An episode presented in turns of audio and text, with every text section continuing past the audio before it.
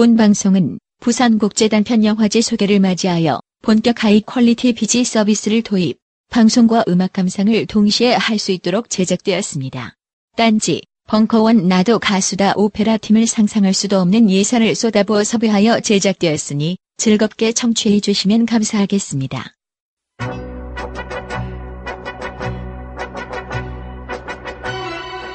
우리는 언제부터인가 사람을 보는 방법을 잊었습니다. 그가 얼마나 아름다운지, 어떤 직장을 다니고 있는지, 집이 자가인지 전세인지, 한강 조망인지 강남인지 묻는 것보다 그가 어떤 생각을 가지고 어떤 정책을 지지하며 어떤 목표로 사는지가 더 중요한데도 말입니다. 그런 의미에서 우리가 오늘 이야기할 내용은 세상의 이야기꾼들이 투자자의 자본의 기획사의 멱살 잡히지 않고 처음 자신의 생각과 목표를 내놓는 자리 부산국제 단편 영화제입니다.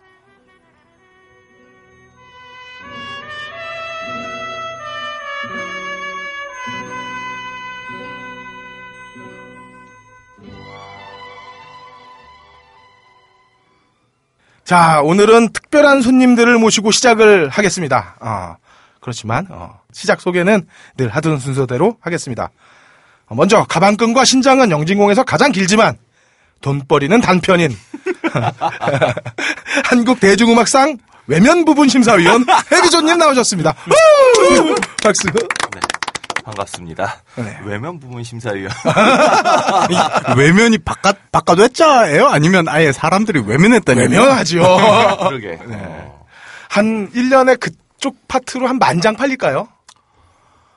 만장 팔리면 되게 많이 팔리는 건데. 그럼 완- 전체가 만장 팔리면 1년에 우리나라에. 그러니까 만장 팔리면 외면됐 아 외면 부문의 어, 전체 아, 전, 전체. 전체 어. 파이가 아마 그럴 것 같은데요. 그쵸? 그, 어. 뭐, 재즈 계열은, 아, 이런 거 까도 되나? 250장 내외? 어. 뭐 이렇게 팔리는 음반도 있어요. 다가 아니라. 아, 네. 좋은 경우? 음, 아예 그런 건 아. 그런 건 아니고? 보통. 아니, 보통, 아니, 이렇지 않습니다. 네. 그 한국 재즈 많이 사랑해 주시고요. 네. 알겠습니다. 자, 다음으로 군복무 기간은 가장 길지만 어, 회사는 가장 짧게 다니는 함장님 나오셨습니다. 우! 우! 오해하시면 안 돼요. 제가 이전 직장은 군복무 기간과 거의 동일하게 다녔어요. 함장입니다. 네. 아, 그리고 오늘 특별한 게스트 두 분을 모셨는데요. 어, 먼저 부산국제 단편영화제의 위원장이시며 어, 거의 20년 동안 필모그래피는 테렌스 벨릭 감독만큼 짧은 어, 양현철 위원장님 나오셨습니다. 우! 네, 안녕하세요. 양영철입니다. 네. 저를 테렌스 멜릭 감독과 비교를 해주셔가지고 네. 정말 감사를 드리겠습니다. 아, 네. 그래도 뭐 굵직한 작품들 내주셨고 어, 박대박 연출하셨죠 수상한 이웃들과 예, 예. 네. 그리고 감독님 제가 뵈니까 어, 타이틀이 되게 좋으세요 어, 여기 집행위원장도 있고 교수님이시기도 하고 어, 심사위원이시기도 한데 어떤 타이틀이 가장 마음에 드시는지요? 아무래도 심사위원실 낫죠. 아 그런가? 왜냐하면 편안하게 영화를 보면서 네. 또 내가 좋아하는 영화를 고를 수 있는 권력을 가질 수가 있으니까 제일 좋은 아마 직업이 아닌가 싶어요. 어, 심사위원이 이 영화를 할당받는 게 아니라 골라서 볼 수 있는 거군요. 그렇죠. 이게 영화제 권력입니다. 아, 아, 그리고 저는 특히 부러운 게 이렇게 수입원이 다양하면, 어, 저 와이프한테 좀 꼬불치기가 좋으니까. 네. 아, 되게 부러운. 네, 꼽을 치는 건 맞는데요. 네. 근데 전체적으로는 많이 났습니다. 아, 네, 왜냐면은 일단 교수로 월급을 받아가지고 예. 영화제는 이제 무료 봉사, 자원봉사 하는 거고 아, 예. 영화를 저예산 독립 영화를 요즘은 만들다 보니까 네. 제 돈이 들어가죠. 아, 예. 네, 그래서 이제 빚이 좀 늘고 있어요. 아, 이거 큰일입니다. 예, 그러면은 저, 많이 부러워하지 않아도 어, 될 것 같습니다. 그래서 좀 꼬불 치고 있습니다. 네. 몰래 숨기고 있어요 와이프한테 아. 전체적인 상황을. 이, 이 방송을 사모님께서 듣지는 않으시겠죠? 꼭 아, 주위 분들 알려주시면 감사하겠고요. 전달이 되길 기원하는 마음으로 그냥. 그리고 부산국제단 편영화제의 마당쇠이자 실권자이신 이상훈 프로그래머님도 같이 오셨습니다. 안녕하세요. 이상훈 프로그램입니다. 네. 네. 아, 영화제의 프로그래머가 되기 위해서는 도대체 무슨 공부를 해야 되나요?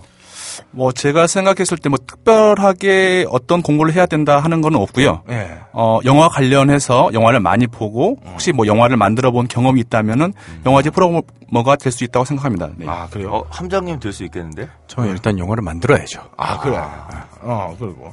아, 돈- 그럼 돈 이런 좀 모아서 뭐 만들어 보자. 관련 그 학과 같은 건 없나요? 관련 학과는 제가 알기로는 없고요. 네. 보통 영화 공부를 했을 때 시- 이론 아니면 실기를 공부하게 되는데 음. 이제 보통 이론을 공부하신 분들이 영화제 프로그래머로 일을 하고 있는 경우가 많습니다. 우리는 안 되겠네. 그러게요. 어. 빨리 적읍시다. 머리 쓰는 건 우리가 안 되잖아. 감사합니다. 네. 제가 꿈을 빨리 적겠어요. 예, 그리고 같이 어, 마지막으로 우리 자꾸 사람이 아니라서 빼게 되는데 영진공에 혼을 불어넣고 있는 벙커원의 지방령 김태용 PD도 자리를 함께하고 계십니다. 어! 네, 안녕하십니까. 김태용 PD입니다. 네. 지난주 똥부터 한번 치고 가겠습니다. 어, 지난주 영진공 게시판이 난리가 났어요. 어, 뭔 학술 대회가 열렸어요. 역, 역대 최대 page view를 자랑하는 예. 자, 먼저 쭉 소개해드리겠습니다. 본능이라고님, 팍팍한 삶의 위로가 된다는 말씀, 어, 감사합니다. 저희가 더 감사합니다. 그리고 니들이 잘 몰라서님, 어, 거장의 첫 작품 납자루떼에 대한 기억이 난다고 하셨는데, 어, 이거 기억나면 큰일 납니다. 다행이고요. 그 다음에 아가씨와 니령님의 뒤, 뒤늦은 29회 후기도 감사합니다. 어, 라일님의 영화 보고 이야기하라는 따끔한 일침 감사합니다. 근데 아직 건국 대통령 이승만은 개봉을 안 했어요. 그러니까 라일님도 제작은 응. 했어요? 아, 이제 제작 발표를 했죠. 어, 저희 방송 꼼꼼히 들어주시면 어, 더 감사, 감사하겠고, 안도남평님의 덕력, 어, 놀랍습니다. 어, 덕분에 저희 게시판이 황우석 박사 줄기세포 논쟁보다 치열하게 공부하게 오갔어요. 예, 저도 구경하면서 많이 배웠습니다. 그 다음에 위버맨시님이, 어, 해비조님이 좋아하는 도쿄와 가야금 버전 링크 걸어주셨습니다. 나, 나 이거 처음 들었어. 나 이거 회사에서 들었네. 스피커로. 예. 많이 창피했고요. 어, 쿠차님의 직원분이 오타쿠라는 제보 조심하세요. 사랑할 수 있습니다. 그리고 개점이 누나는 함장님 버렸어요. 어, 염승희 씨한테 갔네요. 네, 슬퍼하지 마시고요, 함장님. 병신 프레디님의 저작권 분쟁 이야기도 감사합니다. 그 다음에 도봉산 71님. 어, 영진공이 가장 재밌다는 말씀. 저희도 그렇게 생각하고 요. 비의 향기님이 말씀하신 파워레인저가 집안 경제를 어떻게 파탄하는가에 대한 소고. 어, 저희도 공감합니다. 어, 많이 확 공감이 있어요. 네. 많이 망했어요. 그리고 똥 싸고 튀냐님의 나는 건덕이 아니야라는 변명은 와닿지 않았고요.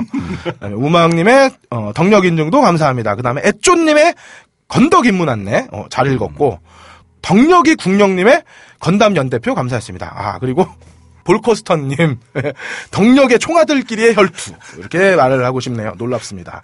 보다가 네. 하도 길어서 이해도 안 되는 넘겼어요. 아, 난 사실 그 딴지에서 이렇게 예의 바른 논쟁을 본 적이 없어요.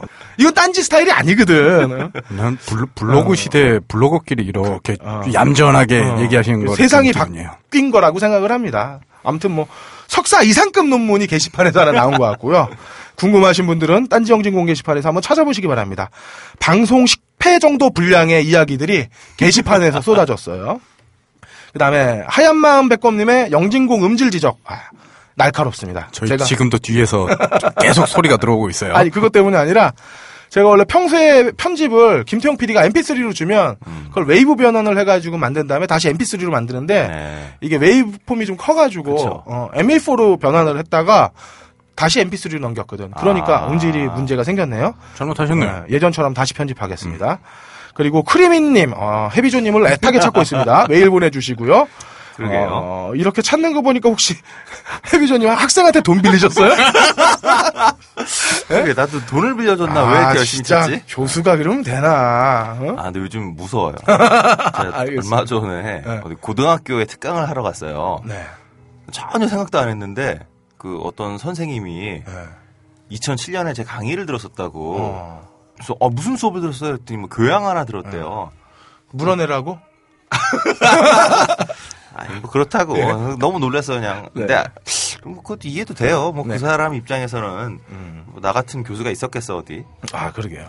자, 그 밖에 유디트님, 노우리님, 마르스님, 라거914님, 깔깔깔, 지나칠 수 없다, 대박, 드림걸, 남조의 로망, 더킨스크스, 룰루랄랄라, 츠츠츠츠, 호이, 심구라, 빨간 곰, 파람 얼굴, TMA, 바디앤소울, 봄날, 불암산 칼잡이, 더블샷, 카프리오, 모료님 등 많은 분들의 의견 감사합니다. 와, 우리 게시판 정말 난리 났었네. 난리가 났었습니다. 하지만 모든 분들이 건담 설정놀이에 빠져 있을 때도 이분 많은 영화표에 대한 집념을 버리지 않으셨습니다. 까미우 랑그레이님, 예, 놀라운 기억력에 우리가 두 손 두 발 다 들었습니다. 어, 이 사람 무서운 사람이야. 20년 전 irregular 편성표를 외우고 있는 사람이지. 예, 20몇 년 전에 95년도에 방송했던 건담 만화랑 어, 나디아 방송을 어, 시간까지 알고 있는 사람은 예, 지구에 몇 명 없습니다. 이분 멘사 추천드리고요. 어, 이분께 무비스트가 후원하는 인터파크 프리 예매권 두 매를 보내드리겠습니다. 축하합니다. 자, 그리고 영진공의 가난한 땅이자 영진공의 위버맨시 너츠커피. 자, 드디어 가져와서 나눠드렸습니다. 네, 받았습니다. 에, 해방됐네요, 제가. 박스엔, 박스 겉에는 세세 개가 들어있다고 그러는데. 아니야, 안 뺐어. 왜 안에는 두두 개만 있는? 거죠? 아니, 아니, 그건 모르겠는데, 어쨌든 두 개밖에. 아니, 봉지를 이상한데? 안 갔잖아. 아니 봉지를 깐 게 아니라 박스가 뜯어진 채로 왔는데. 아, 그 제대로 안 나면 열어본 거지. 뭐 써있기는 세 개가 들어있다는데 하여튼 이상해요 좀. 어쨌든 나눠드렸으니까, 어, 다음 주 후기 준비해 주세요, 해비조님. 네, 김태형 PD도 줬어요 일부러 네, 그래서. 네. 어 아무튼, 어디 갔어? 어, 어. 내가 얼마나 힘든지 니들도 한번 해봐야 돼. 자, 각설하고 이런 전차로 딴지 영진공은 하루에 두 번 섭취하면 김연아가 꿈에 나타날 수도 있는 너츠 커피와 함께합니다. 커피 한 잔 하실래요?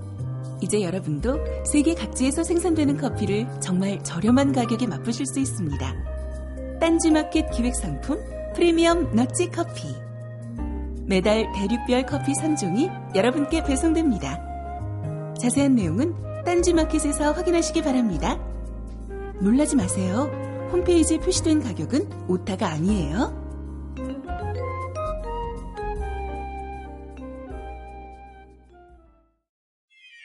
발가벗겨 디벼보는 영진공 전당포.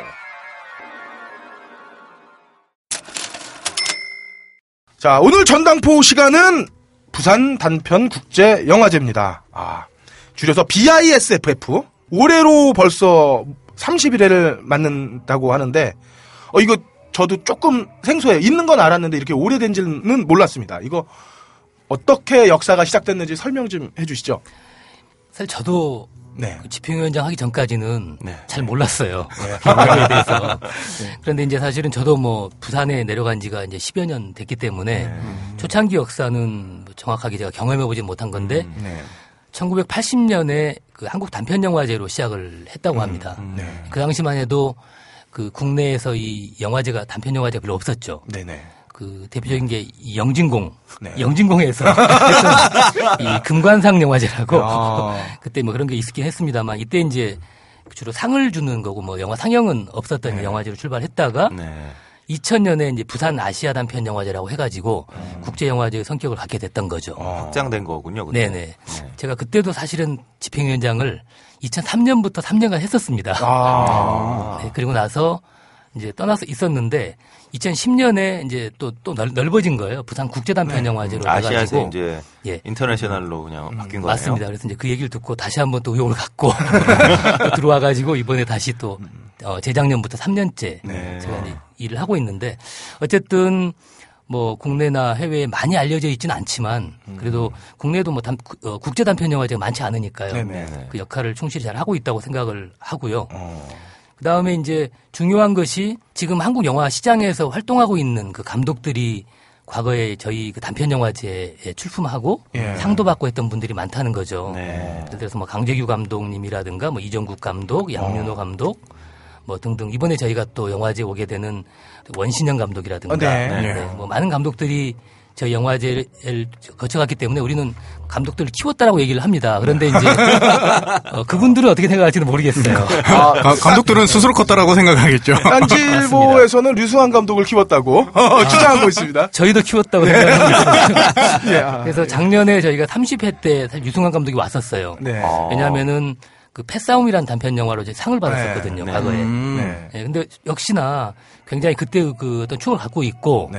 굉장히 좋아했습니다. 제 영화제를. 네. 그런 기억이 있습니다. 아, 그러니까 영화계에서는 부산을 좋아할 수밖에 없구나. 아, 그 대표적인 영화제가 두 개가 음. 그러네요. 딱 있네요. 그것도 긴 거, 짧은 거. 맞습니다. 자, 그러면은 부산 국제 단편 영화제가 어떻게 구성되어 있는지 섹션 아 섹션이 된다. 섹션 소개를 좀 부탁드리겠습니다. 저 이승훈 프로그래머님. 네, 그, 그 부산 국제 단편 영화제의 섹션은요. 일단 뭐 일단 경쟁 영화제이기 때문에 경쟁 부분이 따로 있고요. 어, 그 이외에 이제 주빈국 프로그램. 네. 그리고 올해는 어디죠? 예, 금년에는 스페인입니다. 아, 스페인이고. 저희가 지금 세 번째로 하고 있는데요. 3년 전에는 이제 프랑스로 시작해서 작년에 중국, 금년에 이제 어 드디어 이제 살바도르 달리 그리고 페드로 알모도바르의 나라 스페인을 이번에 주빈국으로 모셨습니다. 네. 어, 사실 주빈국 제도라는 게 저희 영화제가 가지고 있는 특징 중에 하나인데요. 어, 뭐 단편 영화제라고 한다면 일반적으로 경쟁 영화를 보고 있는데 그 그와 더불어서 한 개별 국가 가지고 있는 그 여러 영화들을 단편 영화들 한번 보고자 하는 그런 자리를 만들었습니다. 어, 저 영화제가 성장하면서 그런 개별 국가에 대한 영화들을 볼 수 있는 자리를 계속해서 만들어 갈 예정입니다. 네. 그 뭐, 금년에 그 스페인 섹션 같은 경우는 세 가지 그 부분으로 지금 구성되어 있습니다. 첫 번째가 어 스페인 단편 영화의 여러 가지 모습을 볼 수가 있는 스페인 파노라마 부분이 있고요. 네. 뭐 스페인 영화의 가장 큰 특징이라고 사람들이 이야기하고 있는 호러, 스페인 어. 호러 부분이 있고 네. 어 요즘에 스페인 영화에서 또 가장 큰 장점 중에 하나인 그 애니메이션 부분 이렇게 총 세 가지 모습으로 어 부산에 오시는 관객분들과 만날 예정입니다. 어. 음, 그리고 이제 사실 이번 저희 섹션 같은 경우는 단순히 저희 부산 국제 단편 영화제뿐만 아니- 아니라 네. 스페인을 대표하는 두 곳의 국제 단편 영화제 필메츠 바달로나 국제 단편 영화제와 메칼 국제 단편 영화제와의 협력을 통해서 어, 준비하게 되었습니다. 아. 네. 어, 스페인에서는 지역이 두 군데에서 국제 단편 영화제가 운영되고 있나 봐요. 아, 사실은 이제 이 두 곳이 모두 다 바르셀로나 아, 둘 예, 다. 예. 아. 뭐 수도에서 일어나는 특별히 저희들이 뭐 FC 바르셀로나를 좋아해서 그런 건 아니고요. 근데 어제 뭐그 있었다고 그러는데 예. 어 저희들과 그, 그 전에부터 이렇게 좀 협력이 좀 있던 음. 두 영화제 가지고 네, 교류가 있으셨군요. 네, 네 그렇습니다. 음. 우리가 보통 단편 영화 그러면은 그러니까 뭐 감독들의 입문이나 어떤 뭐 연출자의 첫발이라고 생각을 하는데 사실 단편 영화가 습작 이라고만 얘기할 수 없다면서요.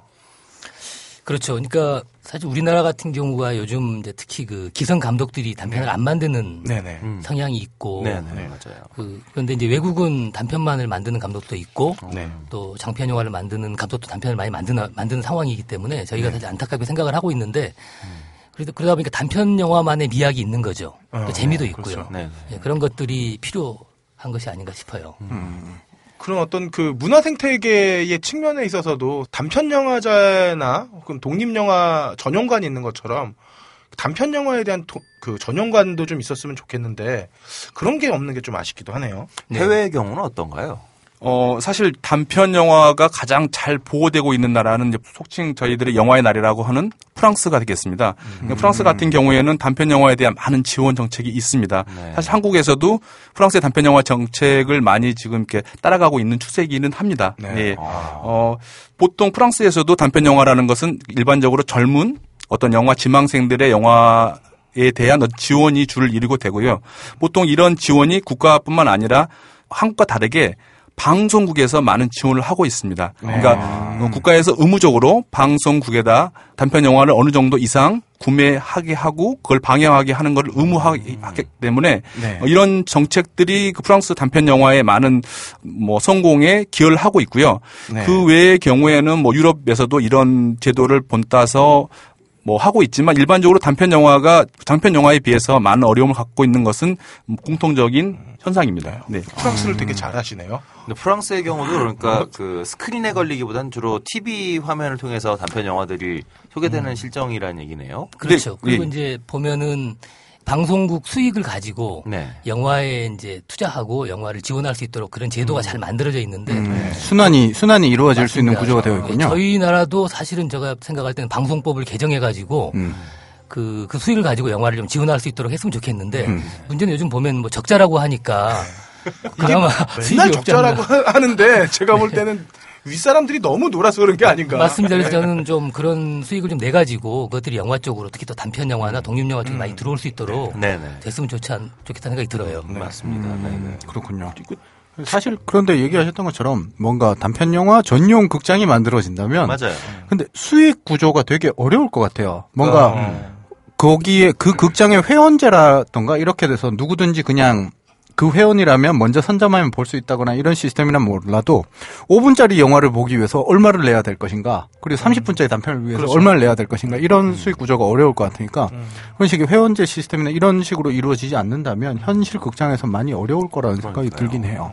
근데 그 음, 극장 같은 경우는 아무래도 그 런닝 타임 때문에 네. 단편 영화를 어, 상영하는데 어려움을 많이 겪고 있습니다. 네. 뭐 유럽 같은 경우에도 그 이전에 그런 어려움들이 있었기 때문에 한때는 단편 영화를 몇 개를 모아서 하나의 그 음. 한번 영화를 보는 걸 했었는데 네. 이게 아무래도 잘 이루어지지 않다 보니까 그 저절로 없어졌기 때문에 음. 그 이후에는 보통 이게 특별한 어떤 보호막이 필요한 거죠 인큐베이터가 음. 그냥 다른 장편 영화와 똑같은 어, 환경에서 그 경쟁을 시키다 보면은 일반적으로 사람들이 이 단편 영화를 사실 한 번도 안 보신 분들이 상당히 많을 겁니다. 제가 봤을 때는 이제 그런 분들이 한 번은 이제 보게 되면 아 이런 것도 있겠다 생각을 하겠지만 음, 보통의 경우에는 아무래도 더 큰 영화 음. 또뭐 이런 게뭐 볼 것도 많은 거를 보는 거지 어, 단편 영화를 보는 데 있어서는 좀 아무래도 다른 어떤 마음가짐이 조금 필요한 영화들이 사실입니다. 네. 예. 제가 이 저 프로그램 소개를 보니까 국내 최초로 오버하우젠 선언 특별전이라고 있던데 저는 이게 에어컨 선전인가?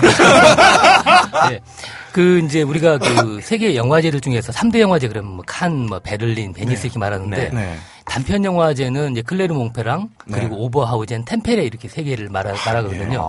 무식이 탈로 나가지고. 그 중에 하나가 이제 오버하우젠 영화제라고 하는 그 독일 영화제입니다. 네. 근데 저희가 이게 굉장히 역사적으로 중요한 게 뭐냐면 1952년에 아 1962년이군요. 네네. 그때 영화 감독들이 모여가지고 아버지 영화는 죽었다 이런 선언을 해버린 거예요. 네. 굉장히 그, 그 선배 감독들 열받게 해버린 거죠. 그러네요. 네, 그러면서 이제 새로운 영화를 만들고 네. 그것이 나중에 그 뉴저머 시네마에 영향도 미치고 또 누벨바그에도 영향을 미치는 네. 역사적인 사건인데 음.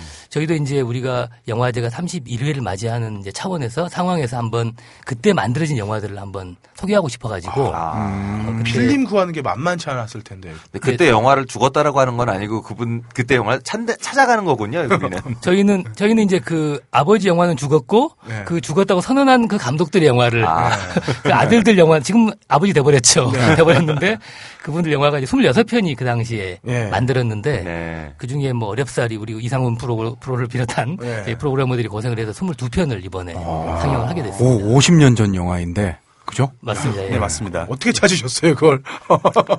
아무래도 이제 외국은 그좀 잘 보존이 돼 있는 아, 편이죠. 필름 버전이 잘 되어 있는 그렇죠. 예. 편이군요. 저희 나라는 보존이 잘 안 되고 있는 상황인데 우리나라. 아 아, 우리나라는 네, 예. 네, 우리나라는 많이 보존된 게 어려워서 어려워요, 찾기도 사실은. 어렵고 예. 이게 낯선 영화를 또 느끼는 어, 시간이 될 것 같습니다. 그러네요. 아.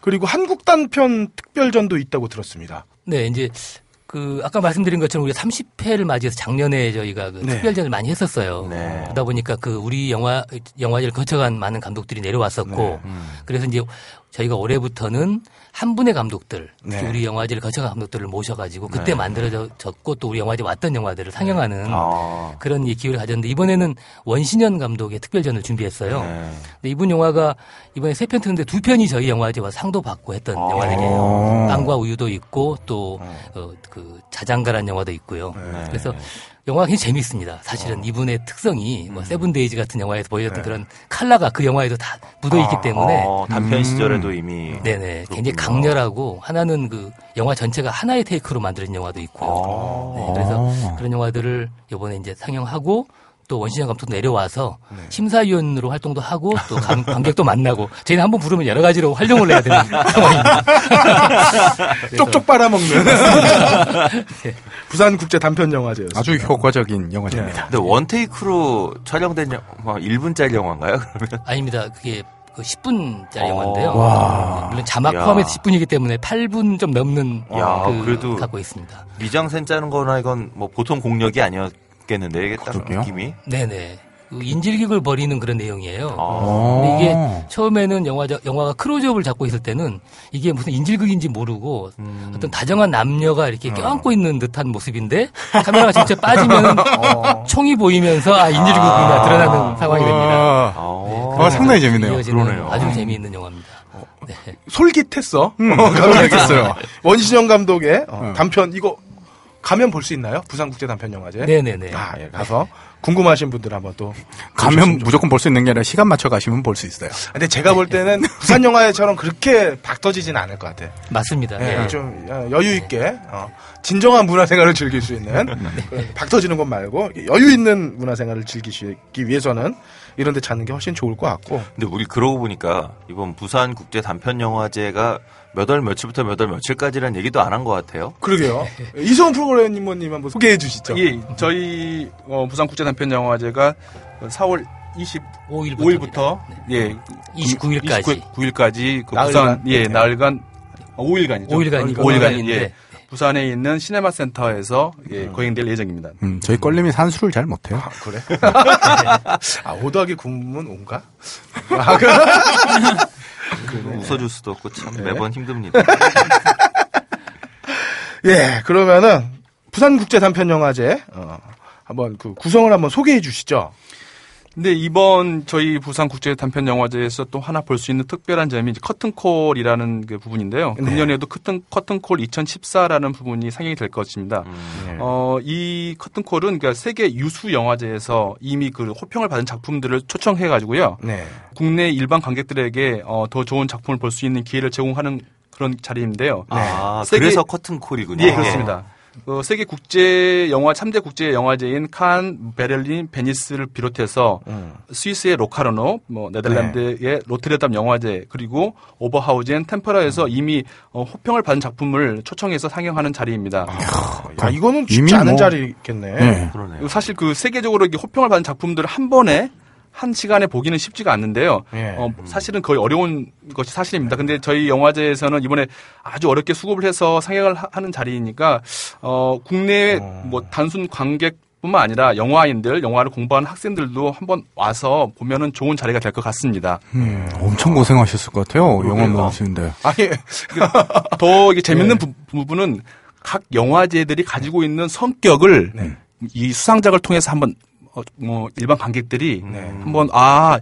이 영화제는 이런 영화를 찍어 뭐 상을 줬고 저 영화제는 네. 저런 작품을 상을 줬다는 것을 한번 저희가 일반 관객으로서 한번 판단할 수 있는 아. 그런 좋은 기회가 될 것 같습니다. 아, 네. 그러네요. 그러니까 어떤 한 영화가 모든 영화제 상을 받을 수는 없다는 거를 네. 그러니까 여실하게 완벽한. 진실이라는 것, 완벽한 좋은 작품이라는 것은 사실 있지 않는다.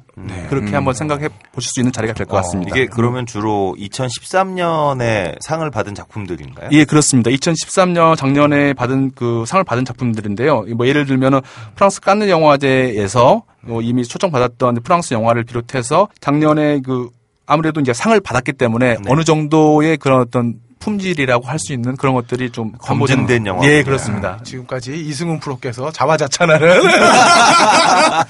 어, 어, 섭외력을 어, 들어보셨습니다. 아, 그리고 요번에 보니까 경쟁, 저 출품작들이 엄청나게 많아요. 그래서 그 경쟁률도 상당히 높아진 것 같은데. 맞습니다. 그러니까 물론 국내에서도 영화가 많이 만들어지긴 하거든요. 네. 아까 뭐 기, 성 감독들이 영화를 많이 안 만든다고 말씀드렸지만 네. 또 학생들이 만든 작품이나 막 졸업한 학생들 또 많이 만들다 보니 굉장히 많아졌는데 근데 이제 사실은 이게 굉장히 영화들이 많이 들어오는 이유가 해외 영화제 저희 영화제가 알려지면서 네. 그 해외에서 출품된 영화들이 많아졌어요. 네. 재작년에는 1000편을 넘지 못했는데 작년에 2000편을 넘고 어. 올해도 거의 2100편 가까운 영화들이 이제 어, 들어왔죠. 야, 이거 아무리 10분에서 30분짜리라고 하지만 이거 다2,000 보는 게 일겠는데요, 이거? 아, 위원장님 이거 다 보시나요?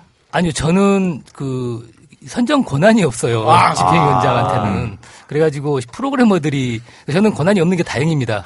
영화를 보장이 되기 때문에 네. 특히 이번에 그 제가 들어보니까 이걸 이제 그, 그 웹상으로 받아가지고 출품 받아서 이게 네. 보다 보니까 아. 리얼 타임으로 계속 봐야 돼서 네. 음. 꼼짝 안- 못하고 그냥 심사위원들께서 아주 예심위원들이 고생을 했다라는 얘기가 음. 있습니다만 2,000편을 보려면 도대체 며칠 걸릴까요? 제가 예심 위원 중에 한 명이었는데요. 저 같은 경우는 이제 이 처음에 2,000편을 다 보지 않고 500편 정도 영화를 보게 됐습니다. 근데 그거를 보게 되면은 사실 어, 한달 정도 그러니까 네. 아침에 일어나서 무조건 영화를 틀고요. 네. 그 틀어놓고 해서 영화를 보고 밥을 먹고 네. 틀고 계속 그런 식으로 왔다 갔다 하면서 일상생활을 하다 보면 한 달이 그냥 쑥 지나가더라고요.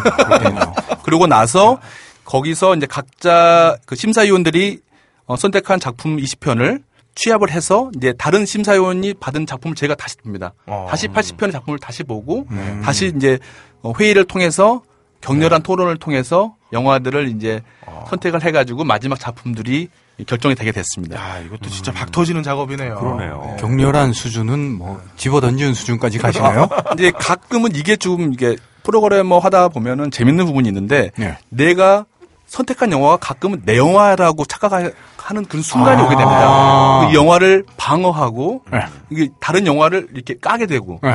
이러다 보면은 갑자기 그 내가 감독이 아닌데 네. 내 영화다. 이러다 보면은 이게 영화가 떨어지면은 도대체 그 그걸 받아들이기가 힘든 겁니다. 아. 이런 부분은 사실은 뭐 본선에서도 심사 때도 자주 벌어지는 일입니다. 어, 네. 그렇군요. 그러니까 제가 작년 10월에 네. 그 테헤란 국제단편영화제 심사위원으로 갔었어요. 네.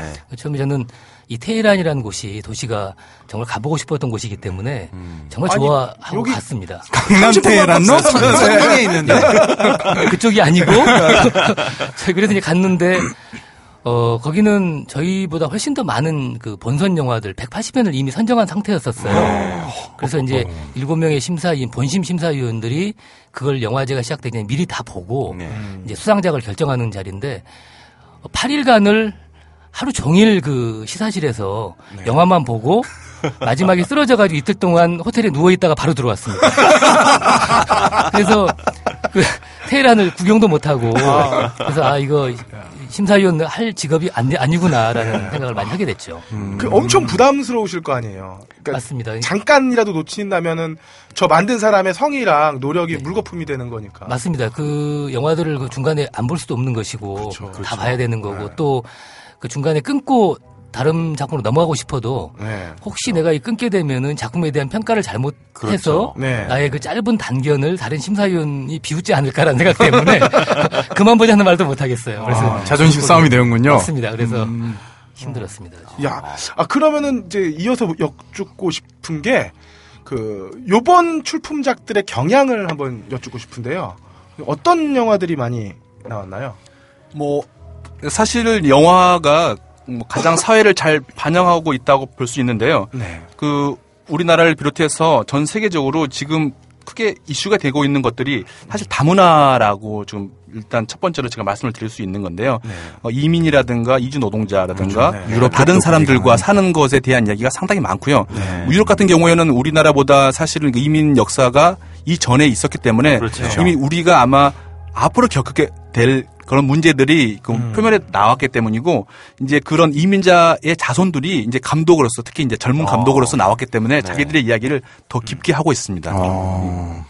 그런 것도 그런 거지만 이 지금 부산국제 단편영화제가 심사를 하는 어떤 기준, 그 다음에 부산국제 단편영화제만의 어떤 특징적인 것을 꼽는다면 어떤 게 있을지요? 되게 이제 저희 영화제 같은 경우도 뭐 어떤 특징은 있겠지만 네. 사실은 그 영화제의 특징을 딱 정하지는 못하고요. 네. 우리가 어떤 심사위원들을 선정하느냐에 따라 달라지게 됩니다. 아, 예. 음, 그 다음에는 이제 저희들은 이제 손을 놓게 되는 거고 심사위원들이 결정할 수밖에 없는데 음. 어, 올해 같은 경우는 스페인에서 이제 심사위원이 오게 되고요. 네. 주빈국이 스페인이다 보니까요. 네. 네. 그리고 그 다음에 이제 내년도 주빈국인 스웨덴에서 또 오기 때문에, 때문에 음. 아마 그 스페인의 어떤 영화 칼라 같은 것들이 조금 반영되지 않을까라는 생각 은 해보고 있습니다. 호러 영화가 그럼 1등하는 거 아닐까요? 그럴 가능성이 있겠죠. 이어서 여쭤보고 싶은 거는 이 부산국제 단편 영화제의 색깔, 단편다움이란 무엇이냐, 단편과 장편의 차이점, 그리고 우리가 흔히 헷갈릴 수 있는데 독립 영화가 다 단편은 아니잖아요. 예를 그렇죠. 들어서 얼마 전에 정영원 감독 왔었는데 레바논 감정. 레바논 감정 같은 영화는 독립 영화지만 아주 긴 시간을 쓰는 영화고, 그러니까 이런 차이점에 대해서 한번 설명해 주시면서 BISFF의 색깔도 같이 한번 말씀해 주시면 감사하겠습니다. 네. 그, 뭐, 우리가 쉽게 말씀드리자면, 뭐, 단편 소설 장편 소설을 구분하는 게 가장 쉬울 것 같아요. 네. 저희가 또 중편 영화라고 하는 것도 있는데 중편 소설을 생각하시면 될 것 같은데 네. 영화 같은 경우도 물론 장편도 그 이면에 있는 많은 이야기 중에서 어느 부분을 함축적으로 보여줄 수밖에 없잖아요. 한 시간, 두 시간 정도 기울이니까. 단편 같은 경우는 더 이제 심한 거죠. 제가 한 20분 내외의 시간에 어떤 인물을 그림으로써 그 인물을 통해서 그 이면의 이야기들, 사회를 보여주는 거기 때문에 얼마나 함축미 있게 묘사하느냐라고 하는 것이 굉장히 중요한 것 같습니다. 네.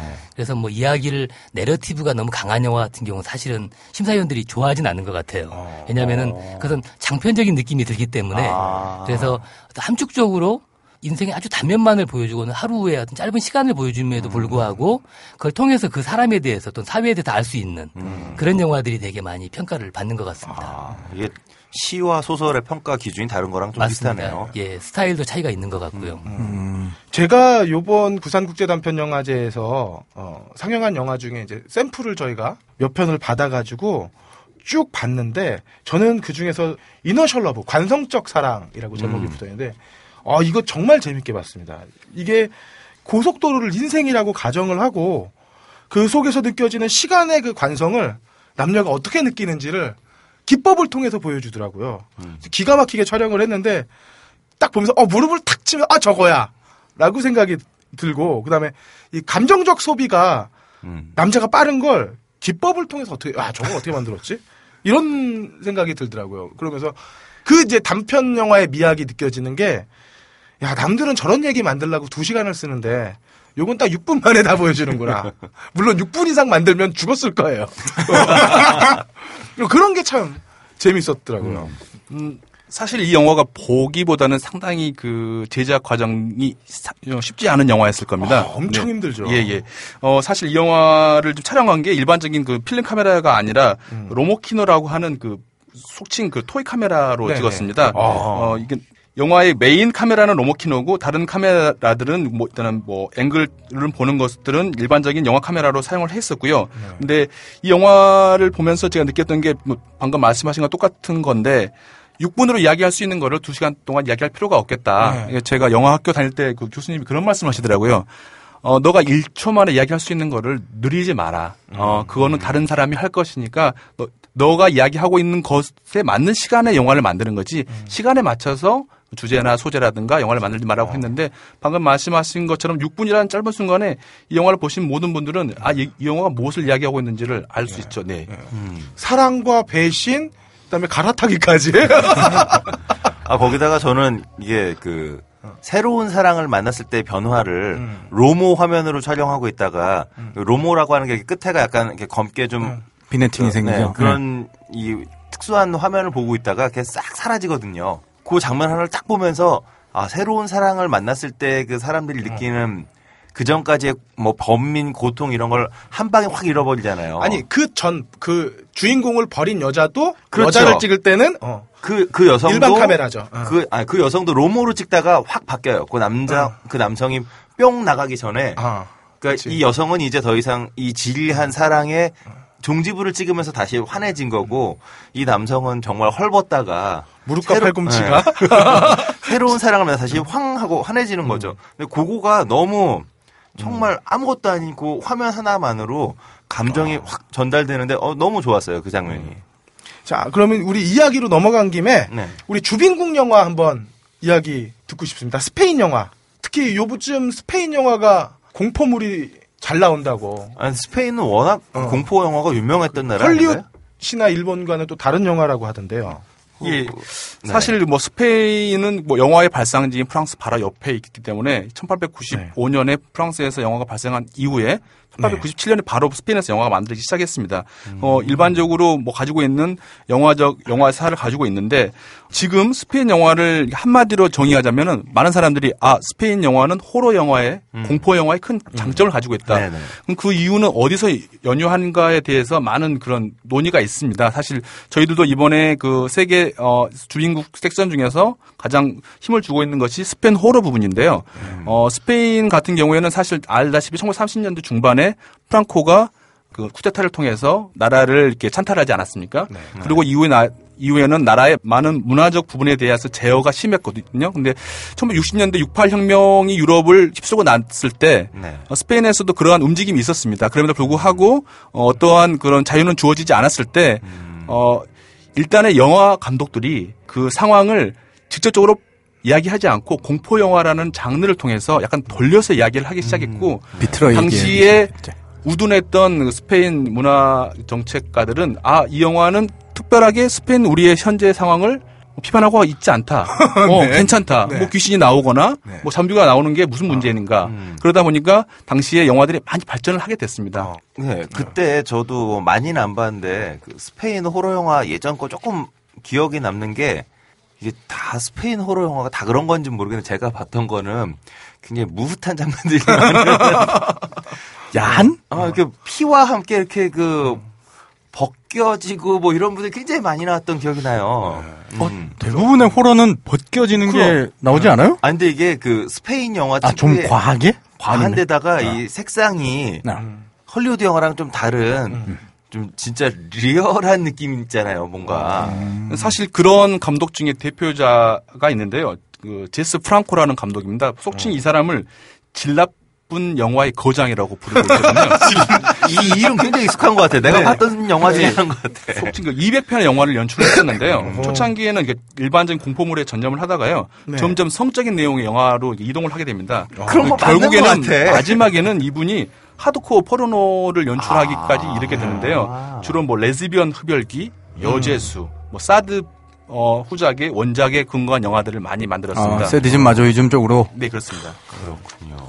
아, 그리고 뭐 호러 이외에 뭐 애니메이션이나 다른 장르의 작품들도 준비되어 있다고 하는데요. 네 이번에 호러 이외에도 저희들이 애니메이션 작품에 좀 힘을 많이 주고 있습니다. 네. 어, 꼴림 너무 빨리 넘어가는데 하드코어 포르노 얘기까지 나왔는데 바로 넘기는 이게 그, 그 호러 쪽에 이야기할 게 좀 있는데 아, 이게 예, 그럼 그거 한번 계속 진행해 주시죠. 이게 방금 말씀하셨던 말씀드렸던 그 감독 이외에도 이게 여러 감독들이 있었습니다. 그래서 그러다가 1990년대 네. 그 스페인 호러 영화가 다시 제2의 부흥기를 맞게 됩니다. 그 이유가 이제 있는데요. 그 이유는 그 사실 이 젊은 감독들이 그 어렸을 때 봤었던 어떤 드라마가 스페인 드라마가 있습니다. 네. 근데 그 분이 뭐 텔레비전 방송국 PD로 일했던 분이 장편 영화 두 편을 연출하기도 했는데요. 그 중에 한 편이 히스패닉 공포 영화의 그 가장 유, 명한 작품 중에 하나입니다. 네. 예. 그런데 이제 그분이 만든 어떤 그 텔레비전 드라마가 제목이 잠들지 않기 위한 이야기들이란 TV 드라마가 있었습니다. 이 무서운 얘기. 무서운 예, 얘기겠군요. 그렇습니다. 이 드라마가 당시에 스페인의 유일한 텔레비전 방송이 딱 하나 있습니다. TV라고 그, 그 텔레비전 에스파뇰이란 거기서 방영이 됐었는데 독재 정권이 그래서 무서운 음. 거예요. 이 영어 연속곡이 당시에는 공포 영화 장르를 촉진시키고 그 드라마를 보던 특히 세대들 특히 어린 세대들의 음. 그런 정신의 뇌리에 꽉 박히게 된 거죠. 이 세대들이 나이를 먹어서 음. 90년대 어른이 됐습니다. 네. 뭐 이들이 영화를 만들기 시작했고 68혁명 이후니까 이제 70년대 초반생들이 이제 사회에 나와서 영화 만들기 시작한 게 제2의 부흥기가 되는군요. 근데 이 사람들을 이제 여러분도 아시겠지만 알레한드로 아메나바르 감독이라고 Tesis라든가 Open Your Eyes, The Others, 아, The Others. The Others. 네. 아고라 이 만들었던 감독이 있고 음. 그 다음에 나초 세르다 감독은 뭐 Aftermath, Abandoned, 하우메 발라게로 감독은 Sleep Tight 그리고 알렉스 데라 이글레시아 감독은 야수의 날 같은 영화들을 만들었는데요. 아, 야수의 날. 예. 어 그리고 그 최근에는 그 곧 개봉이 되는 마녀 사냥꾼의 감독입니다. 어, 예. 이게 뭐 몇 개 들어본 게 있긴 하지만 우- 그냥 우리는 다 관성적으로 그냥 헐리우드 미국 감독 이렇게 생각을 하고 있었는데. 예, 좀 다른 것도 있네요. 그러니까 이분들이 아 이 감독들이 그 미국의 장르 영화라든가 네. 미국의 어떤 안, 엔티컬처의 영향을 받은 건 사실인데요. 그 유럽적인 어떤 눈에 거슬리는 이미지의 그 이미지와 미국적인 그래픽을 적당히 혼합시키고 거기다가 어떤 카톨릭에 대한 어떤 반감 이런 것들이 서려 있는 스페인만의 이 어떤 공포 영화 장르가 산, 산성이 됩니다. 아, 스페인이 카톨릭 국가죠. 예, 완전 예, 가- 예. 그런데 카, 카톨릭에 대한 반감을 표출한다는 얘기. 근데 사실은 좀 전에 말씀드린 60년대 이후에 프랑코 정부가 가지고 있었던 어떤 네. 가부장적이 아닌 모계 사회적 네. 그런 질서와 카톨릭적인 질서를 이미 한번 전복시켰던 역사가 있는데 네. 지금에도 공포 영화 속에서는 그러한 어떤 개념들이 계속 나오고 있습니다. 어, 이게 그 야수의 날은 90년대 후반에 한국에서도 비디오 시장에서 굉장히 큰 히트를 쳤었어요. 저도 그 OST 있거든요. 자, 자, 제가 지금 헷갈려. 길레르모 델 토로가 어디 사람이죠? 멕시코 사람. 거기는 예. 예, 거기는 남미 남미 쪽이고. 그런데 아, 그 감독도 이 스페인 영화의 제작자로서 예. 예, 오퍼나지 예, 예, 그- 그, 예, 영화의 그- 제작자로 그- 예. 오퍼나지 비밀의 계단. 네 그렇습니다. 판의 미로. 기예르모 델 아, 델 토로고요. 토로, 어. 예. 거기서 다루고 있는 이야기도 사실은 저- 예. 당시에 프랑코 그렇죠. 예. 정부가 정부의 예, 이야기 이야기에 대한 그 거죠. 이야기가 이렇게 붙어서 네. 어, 이 사람도 스페인 사람이었나? 이런 생각이 들었어요. 어, 영- 근데 뭐 연관 관계는 Spanish를 있네. 사용하고 음, 있고 그러니까. 멕시코 사람들도 그 사실 지금도 그 스페인 내 그 사회적인 갈등의 문제를 음. 그 스페인 감독들이 풀어내는 방식이 이 공포 영화를 통해서 음, 지금 네. 드러내고 있습니다. 음, 참 공, 공포 영화로 갈등을 풀어내는 구조라고 하니 우리는 왜 그렇게 안 풀었지? 우리는 공포 영화 세대가 아니라 정말 말 그대로 전설의 고향이 여, 아니? 영화 영화 제목도 있었지만 할리우드 키드의 생애가 음. 있었던 것처럼 실질적으로 영향을 가장 많이 받은 게 지금 영화를 만드는 세대들은 해외 미국 드라마들이 방영되던 거에 그거에 열광하던 세대들이잖아요. 그러다 보니까 우리는 미국 쪽에 좀 더 문화가 있을 수 있고 러시아 쪽으로 영화 공부를 하러 가신 분들은 유럽 영화에 대해서 인지도를 갖고 오겠지만 국민들도 헐리우드 영화를 가장 많이 노출됐었기 때문에 취향이 다르잖아요. 여기서 재밌는 부분이 하나 있는데요. 그 호러의 그라우라고 하는 60년대 유명한 그, 그 호러 감독의 영화를 이름마저도 호러스러워. 예. 한국의 어떤 감독분이 네. 이걸 리메이크 비슷하게 하셨습니다. 그러니까 우리나라 유일의 좀비 영화라고 하는 괴시라는 영화를 혹시 들어보셨는지? 괴- 괴시. 괴시? 광, 예. 광범구 감독이라는 분이요. 예. 어, 괴시라는 영화를 우리나라 유일의 좀비 영화가 있습니다. 왠지 괴장열전 이런 데서 우리 다뤄야 될 것 같은 느낌. 언제 만들어진 영화인가요, 그게? 이게 그 70년대 후반에 만들어진 아. 영화인데요. 거의 뭐 근데 유, 유일하 않겠고 이제, 이제 당시에는 유일하다고 하는데요. 네. 이 영화를 보신 분의 전원에 따르면은요. 네.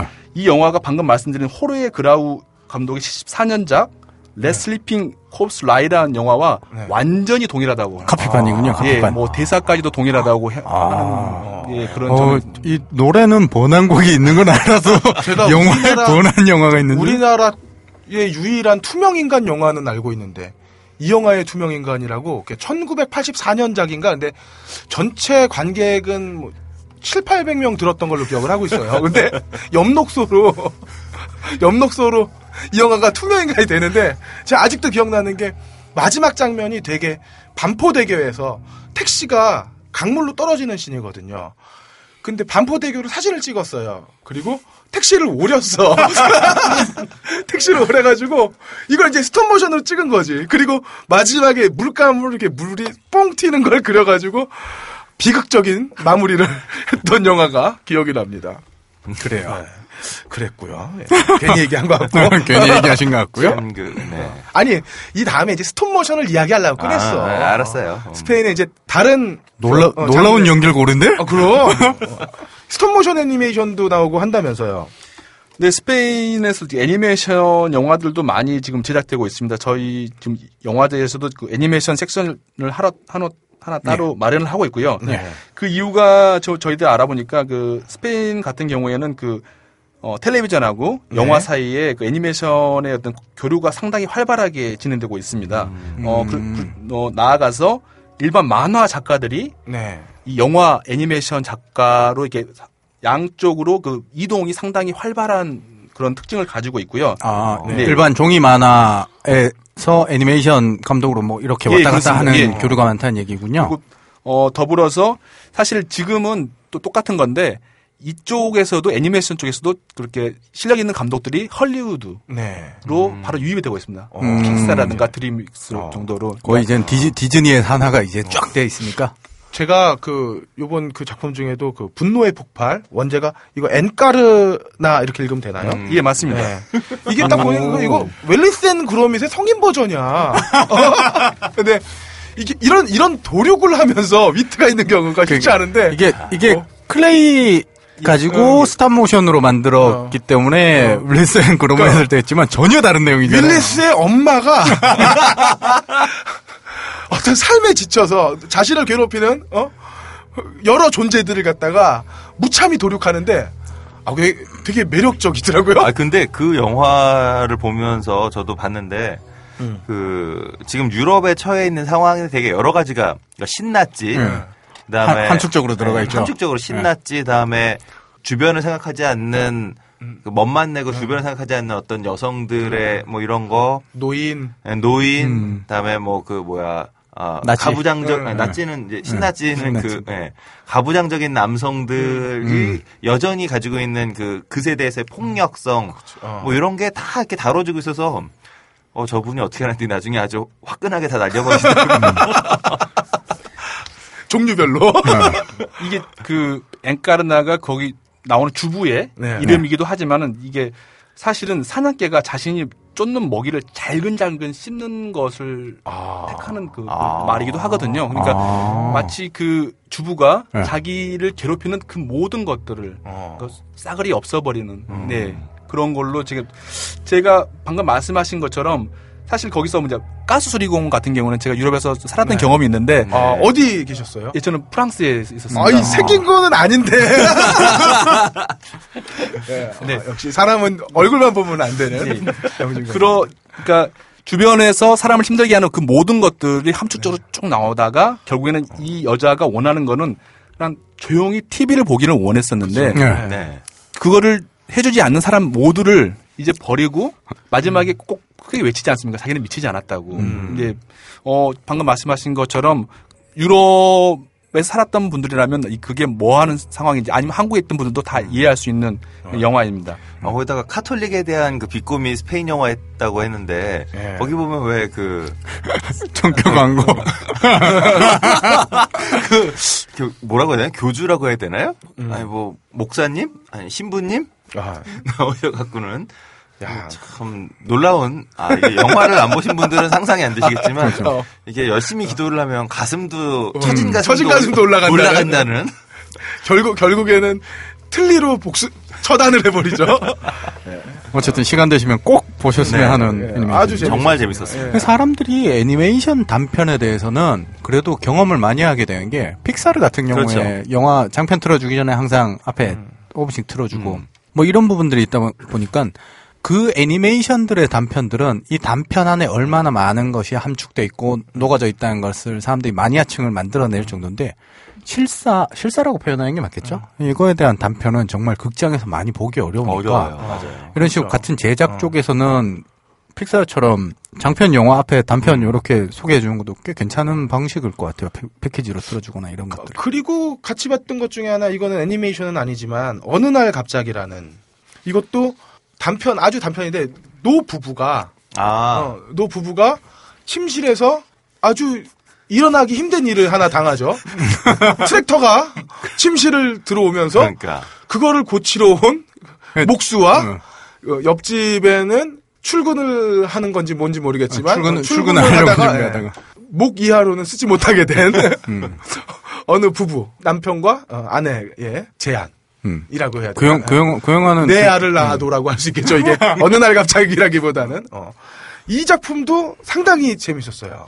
근데 이 작품이 저희들이 그 내년 주빈국인 스웨덴의 네. 영화들을 먼저 보게 되는 Prequel of Sweden의 그 작품 중에 하나인데요. 음. 사실 이 영화의 원제를 그대로 네. 저희가 번역을 하다, 하게 되면은 감퇴, 쇠약, 예. 분화. 어. 근데 영화를 보신 분들은 이게 뭘. 예. 말하는지 알 수 있을 것입니다. 이 영화 같은 경우에는 그 2009년에 칸느 비평가 주간 단편 영화 대상을 받기도 했던 어. 작품인데요. 영화 속에서 보게 되는 그, 그런 북구, 스칸디나비아의 네네. 어떤 그런 유머를 충분히 엿볼 수 있는 재밌는 작품이라고 생각합니다. 그리고 재밌는 부분이 그 아메리칸 뷰티를 그 스스로? 어, 스스로. 아메리칸 뷰티를 패러디하는 부분도 있고. 아 그리고 이- 나는 이게 되게 제일 부러웠던 게 뭐냐면은 이런 이야기들을 사실 하려면 우리나라는 장편 영화 뭐 주- 독립 영화라도 죽어도 좋아 같은 음. 이런 영화의 형식만 있어야 되는데 정말 이렇게 짧은 영화로 한번 팩- 임팩트를 확 주고 그리고 이것으로 또 재미를 취할 수 있었으면은 그, 그 우리는 왜 그런 걸 쉽게 느낄 수 접할 수 없느냐. 그게 참 아쉽고 부럽더라고요. 그런 영화들이 있다는 게. 영- 영- 그 영화 보면서 딱 두 가지가 재밌었어요. 첫 번째로 볼륨 줄였을 때 소리 계속 나는 거에 저는 다음 장면에 이미 예상을 해버렸거든요. 분명히 저거 밖에서 나는 소리다. 뭐 이렇게 생각을 했었고.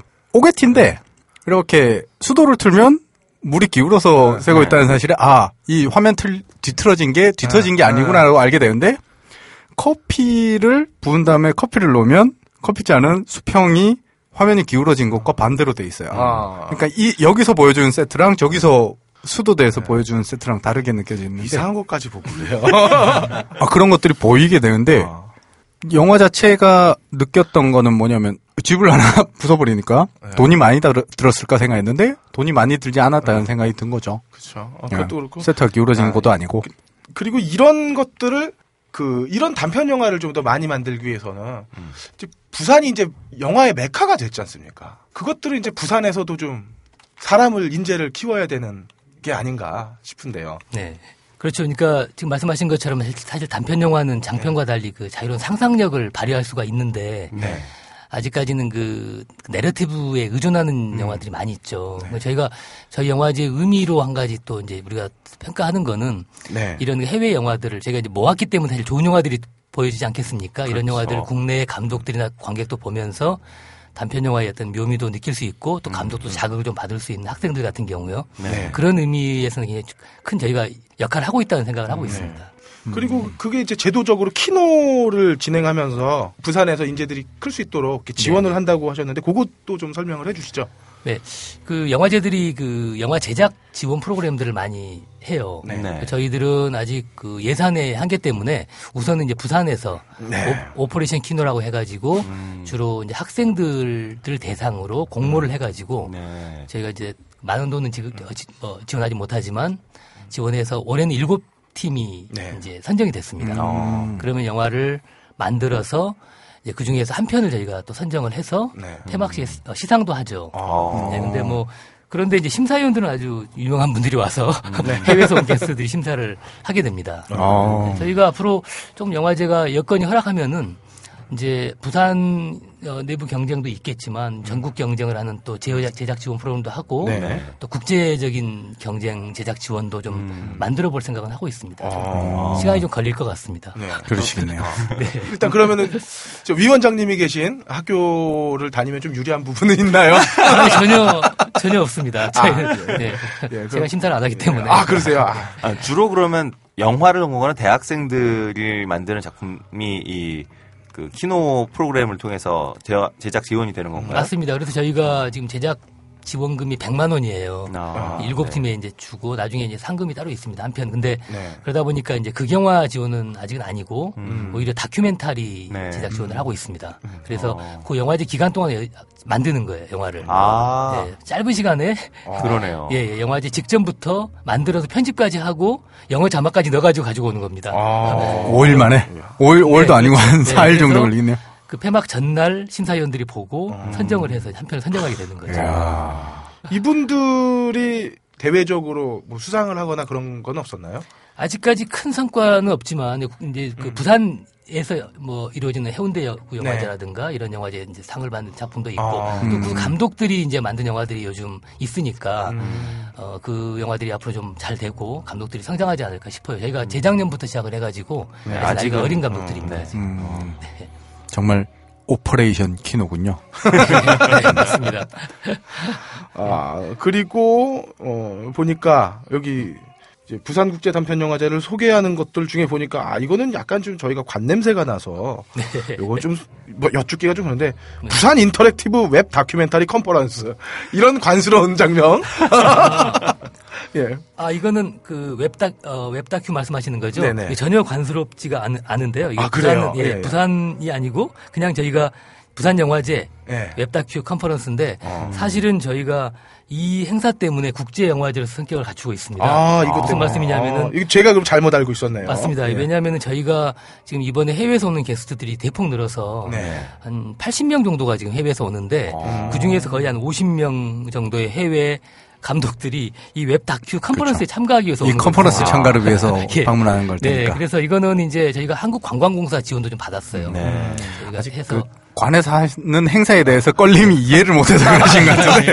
예. 아니 요즘 제가 전파진흥원 지원 사업 때문에 머리가 좀 아파가지고 근데 요즘 뭐 지금 뭐 스마트 시네마 그래가지고 새로운 네. 미디어를 이용한 영화들이 만들어지고 네. 그 미디어가 중요한 게 아니고 그런 미디어를 사용하다 보니까 어떤 형식이나 내용도 막 달라지지 않습니까? 네, 그렇죠. 그렇죠. 근데 이 웹다큐가 우리나라에서는 크게 이제 이렇게 이런 용어가 사용되지 않는데 해외에서는 굉장히 아주 뭐 많이 활용되는 용어인가 봐요. 네네. 음. 그러다 보니까 새로운 형식으로 이제 다큐를 만드는 이런 음. 감독들이 있는데 저희가 이제 이것들을 이용해서 국내에서도 좀 새로운 미디어로 뭐 어. 시네마 음. 다큐든 뭐, 네. 뭐 어쨌든 아니 저 스마트 다큐든 스마트 다큐. 뭐 새로운 어떤 개념을 가지고 만들어보는 이런 걸 좀 활성화해보고 싶어가지고 음. 저희들이 어. 마련을 했습니다. 어, 하긴 저도 그 몇 년 전에 봤던 다큐멘터리 중에 음악 저작권에 관련된 다큐멘터리를 한 편 봤는데요. 근데 이 다큐멘터리를 만드는 방식이 홈페이지를 만들어 놓고 이 홈페이지에 자기가 그때그때 만드는 영상들을 그냥 올려놓는 거예요. 네, 네. 그럼 이 일반인들도 이제 보다가 아, 여기에 제보하고 싶다든가 아니면 자신이 갖고 있는 영상을 또 올려주면 이게 다시 이렇게 합쳐지고 합쳐지고 합쳐져서 네. 그러니까 감독이 만든 영화긴 하지만 감독 혼자 만든 영상이 아니라 음. 수많은 네티즌들이 이렇게 왔다 갔다 하면서 하나의 다큐멘터리를 만드는 음. 그런 방식의 새로운 다큐멘터리도 있더라고요. 그렇군요. 그. 뉴욕 타임즈 같은 데서는 유료 서비스로 그런 형태의 어, 동영상 서비스를 진행하고 있고 또 하고요. 음. 네, 그 네. 웹페이지 내에서 네. 웹페이지 자체가 그냥 동영상 전체인 맞습니다. 예. 음. 그런 그래서. 예, 어떤 주제로 마- 그 촬영한 것들을 올리면은 네. 그걸 한 사람이 마지막에 편집을 하는 거예요. 그렇죠. 그런 영화들이 음. 많이 만들어지고 어, 있고 네. 음. 심지어는 어떤 영화는 어떤 노래를 부르는 것을 다 모아가지고 그냥 음. 그 합창을 만드는 이런 영화들이 어, 있었죠. 네, 네. 그런 것도 있었고요. 네. 왜 있어요. 우리 그때 봤잖아요. 그 Stand by Me를 쫙 아, 돌아다니면서 그렇죠. 전 세계 예. 돌아다니면서 기억납니다. 각국의 그 예. 음. 어, 연주가들. 연주가들이 한- 음. 어, 그런 것도 interactive 웹 다큐멘터리라고 할 수 있겠네요. 그렇죠. 이게 말 그대로 interactive한 거죠. 음. 어. 그렇네. 어. 저희가 요즘 이제 이런 단어들 들으면은 이제 다 이제 창조. 창조 경제 하는 거 수렴되는 느낌이 있어가지고 좋은 말은 빨리도 갖다 써 그냥. 그래 그래서 문제지. 자, 한 시간 가까이 우리 부산국제 단편영화제에 대해서 쭉 말씀을 해주셨는데 혹시 미처 준비했는데 못하신 말씀 있으신지요? 예, 제가 꼭 한 가지 말씀드리고 싶은 게 있는데 네. 이번에 저희가 그 개막식에 상당 개막 공연이 있잖아요. 예, 예. 근데 이번에는 그 라파엘 암, 아, 마르고라고 플라멩코 댄서가 옵니다. 어, 아, 예. 주빈국이 스페인이라서. 주빈국이 스페인이라서. 주빈국에서 오는 거죠. 세다. 네, 그러네요. 근데 이분이 오게 된 계기가 사실은 초청하기도 어렵고 네. 왜냐하면 그 뮤지컬 조로의 안무가기도 하고 어, 세계적인- 뮤지컬 조로요. 네네 어. 세계적인 스타인데 어, 작년에 우연히 이분이 그 영화를 만들어가지고 우리 영화제에 온 겁니다. 아. 그래서 저희 초청팀에서 공항에 이제 나가니까 음. 왜 나를 취재하기 위해서 그 기자들이 안 나왔냐고 이렇게 물어봐가지고 우리는 그 사람을 모르기 때문에 어, 뭐 감독 한 명 단편 영화 감독 하는데 무슨 기자들이 올까 생각을 했었죠. 네. 이상해서 저희가 검색을 해보니까 세계적인 그 댄서였던 거죠. 아, 예. 그래서 저희가 갑자기 이제 황급하게 어, 의전을 하려고 했지만 사실은 저희들이 뭐 호텔이나 이런 것들도 좋은 호텔을 제공할 수 없었기 때문에 네. 하여튼 잘 지내고 갔는데 그분, 그분 입장에서 상당히 당황스러운 경험일 수 있겠네요. 기자들도 아무도 안 나, 음. 카메라가, 방송 카메라가 안 나왔기 때문에. 근데 굉장히 재밌었어요. 저희 파티할 때도 뭐 테이블 위에 올라가 춤도 추고. 아. 이분이 저희가 이제 제안을 했더니 흔쾌히 뭐 어. 저희가 큰 돈을 드리는 것도 아닌데 네. 같은 팀이 와서 공연을 하게 돼서 어. 국내에서 보기 힘든 그 플라멩고 공연을 볼 수 있는 아. 돈 주고도 못 보는. 이게 아. 거의 저거군요. 그 한국 드라마 보면 네. 왜 재벌집 아들을 멋모르는 여직원이 가난한 여직원이 딱이 한 방 때리면 어 나를 때려 사랑에 빠지는 나를 홀대해 하고선 사랑에 근데 부산 단편 영화제와 사랑에 빠지신 분이네. 야. 이분이 와서 작년에는 모텔에서 숙박을 했어요. 근데 당시 모텔에서 두 분이서 한 방에서. 아, 심지어 심지어 이것도. 심지어 PD와 같이 2인 아. 1실을 썼기 때문에 색다른 경험이셨겠습니다. 특히. 우리나라 모텔 문화라는 게. 아, 그래도 해운대는 잘 돼 있어요. 부산 영화제 때문에. 어, 아, 이렇게, 이렇게, 이렇게 mirror 이런 거 없고? 어? love chair 이런 거 없고? 아니 그 그렇게 러브 호텔처럼 잘 그렇게 돼 있지 않고 아, 그렇구나. 예, 좀 깔끔하게 되어 있는 편이긴 해요. 어. 물론 제가 몇 군데 안 가봐서 그럴진 모르지만 이상으로 여관이라면 다 돌아댕겨보는 함장님이었고요. 자, 우리 마무리를 이제 할 건데, 부산국제 단편 영화제, 왜 와야 되는지, 꼭 이유 하나씩만 말씀해 주시죠. 네. 그 단편 영화 하면 좀 재미없을 거라는 생각을 하시는 분들이 많을 것 같아요. 네. 사실은요. 독립 영화를 생각하기도 하는데 네. 네. 그 저희가 영화 상영을 할 때 여러 편을 묶어서 상영을 하게 됩니다. 사실. 네. 그때 보면은 애니메이션도 있고 네. 또 실사 영화도 있고 다큐도 있는데 네. 이것들을 다양하게 볼 수 있고 네. 또 어떤 영화는 굉장히 뭐 주제가 강한 영화도 있지만 또 어떤 영화는 웰메이드한 단편들도 있거든요. 아, 그래서 그렇죠. 예. 다양한 그 영화들을 보실 수가 있고 음. 충분히 아마 그 즐기실 수 있기 때문에 꼭 한번 오시고 부산 오시면 관광도 좀 하시고 네. 좀 그렇게 많이 권하고 싶습니다. 네. 저 이승훈 프로 예. 어, 방금 말씀하신 말에 첨언을 하고 싶은데요.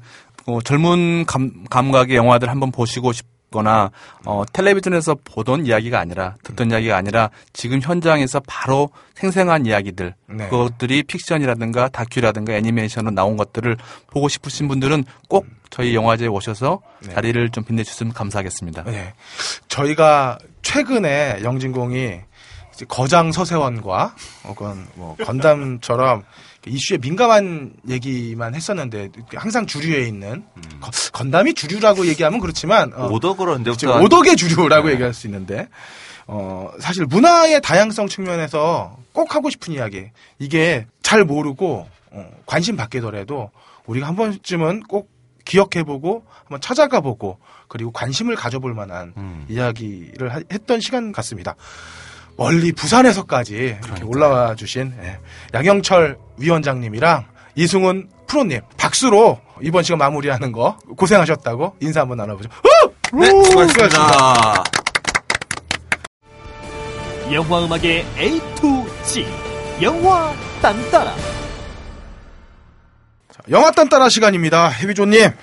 영화 딴따라를 오늘 하려고 네. 그 작품을 몇 편을 받았는데 네. 어, 이제 몇편 정도를 제가 이제 재밌어서 이런 영화 음악을 좀 소개해 줬으면 좋겠다고 OST를 요청드렸는데요. OST는 수급이 안 된다고 네. 네, 메일이 와서.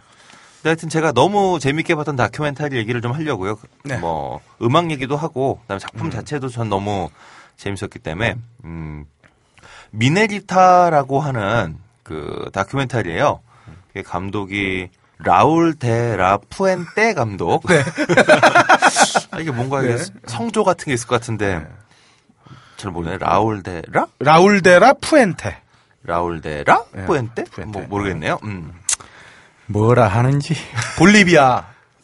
네, 볼리비아의 네. 광산에 대한 그 이야기를 다루고 있는 다큐멘터리예요. 음. 27분짜리인데 어 사실 뭐 27분 만에 우리가 27분 동안 어떤 영상을 보면서 그 영상을 통해서 다큐 다큐멘터리 영상을 통해서 그 다큐멘터리가 다루고 있는 세상에 대해서 어떤 균형 잡힌 시각을 갖게 된다는 건 쉬운 일이 아니죠. 그렇죠.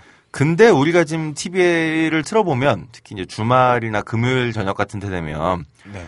무슨 세계의 소식 같은 걸 전해주는 르뽀와 다큐멘터리 중간쯤 섞여 있는 그런 프로그램들이 있는데 이런 프로그램들 보면 한 꼭지당 10분도 안 되거든요.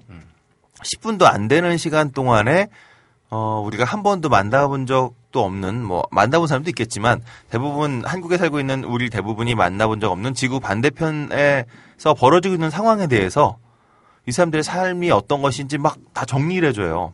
그 어떤 사건이 벌어졌다.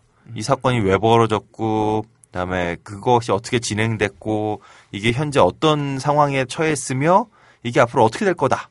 뭐 이런 거를 단 10분 만에 싹 정리해 주죠. 근데 이게 그, 그것도 그 전지적 시점에서. 그렇죠. 근데 이게 과연 누가 누군가의 삶인데 이게 누군가는 정말 하루하루 정말 힘들게 살아가고 있는 그 삶인데 그 삶을 누가 어떤 권리로 이렇게 단정적으로 이건 이런 거다 저건 저런 거다라고 얘기해 줄 수 있는가 더 나아가서 대부분 이런 프로그램들이 다루고 있는 그 먼 나라의 상황들은 대체적으로 좀 어떻게 보면 공포스러울 정도로 그런 그 척박한 삶을 살고 있는 분들인데 이런 다큐멘터리를 보면 뭔가 되게 척박하다는 느낌보다는 아 되게 불쌍하구나. 음. 그러니까 저들의 그 사- 그분들의 삶을 대상화시키게 만드는 거죠. 그리고 대상화시킨 데다가 지금 말씀하신 전지적인 시점에서 자 이런 거야라고 알려주는 과연 그런 영상을 우리가 보면서 아 저러한 삶이 저러한 상황에 처해 있는 그분들의 어떤 삶의 고통이나 아픔 같은 걸 우리가 체감할 수 있는 기회가 있는가? 그러니까 이건 그냥 그 개인의 어 약간의 상식을 넓혀주는 거 아니면 그냥 저렇게 힘든 사람들도 있으니 너희는 지금 뭐 이- 저런 거 없으니 행복한 줄 알아. 뭐 이런 그 위안용 이런 느낌이 든다는 거죠. 근데 이 미넬타라고 하는 이 27분짜리 다큐멘터리는 어 이런 그 상황 설명 같은 게 전혀 없어요. 어, 전혀는 아니지만 거의 이렇게 우리가 거, 거두절미하고 시작하잖아요. 네. 이제 거두절미하고 다이나마이트부터 시작을 하죠. 그렇죠. 네. 이게 간단하게 그, 그 얘기를 말씀드리자면 뭐 어차피 다큐멘터리니까 세 명의 여성에 대한 이야기예요. 근데 이 여성들이 살고 있는 곳은 어, 볼리비아에 있는 세로리코라고 하는 어떤 그 은하고 아연 광산이 있는 그런 그 고산지대인데 이 동네는 그 일종의 그럴까 범법이 범죄와 혹은 폭력이 굉장히 일상화되어 있는. 근데 이게 왜 그런 건지는 뭐 사실 별 설명 없어요. 그러니까 이러한 폭력이 일상화된 이유가 뭔지 혹은 사회적인 구조가 뭔지 뭐 이런 거를 배경을 설명해 주지 않습니다. 그냥 언제 성폭행을 당하게 될지 혹은 심지어는 잘못 만나면 그런 그 광부들에게 살해를 당할지도 모르는 그래서 밤에 잠을 자는 게 무서울 정도인 이 여성들의 공포스러운 삶을 그분들의 입장에서 그러니까 이 여성들이 말하고 있는 것만 그냥 들려주는 거예요. 이 여성들이 어떻게 살고 있는지. 그러니까 이게 무슨 그 아까 말씀드린 르포처럼 혹은 뭐 기자들처럼 이게 왜 그런 건지 명료하게 정리해 주지도 않고 그리고 어떤 사건을 우리가 왜 르포들은 보통 보면 그 카메라가 뒷모습만 비치잖아요. 계속 쫓아다니니까.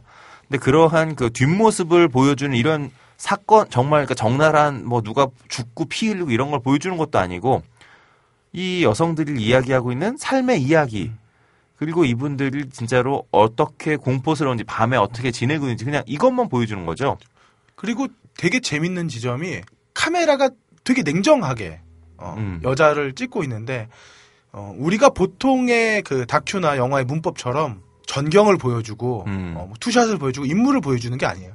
그냥 인물에만 포커스를 맞춰서 배경이 인물과 타자화되는 느낌 그리고 음.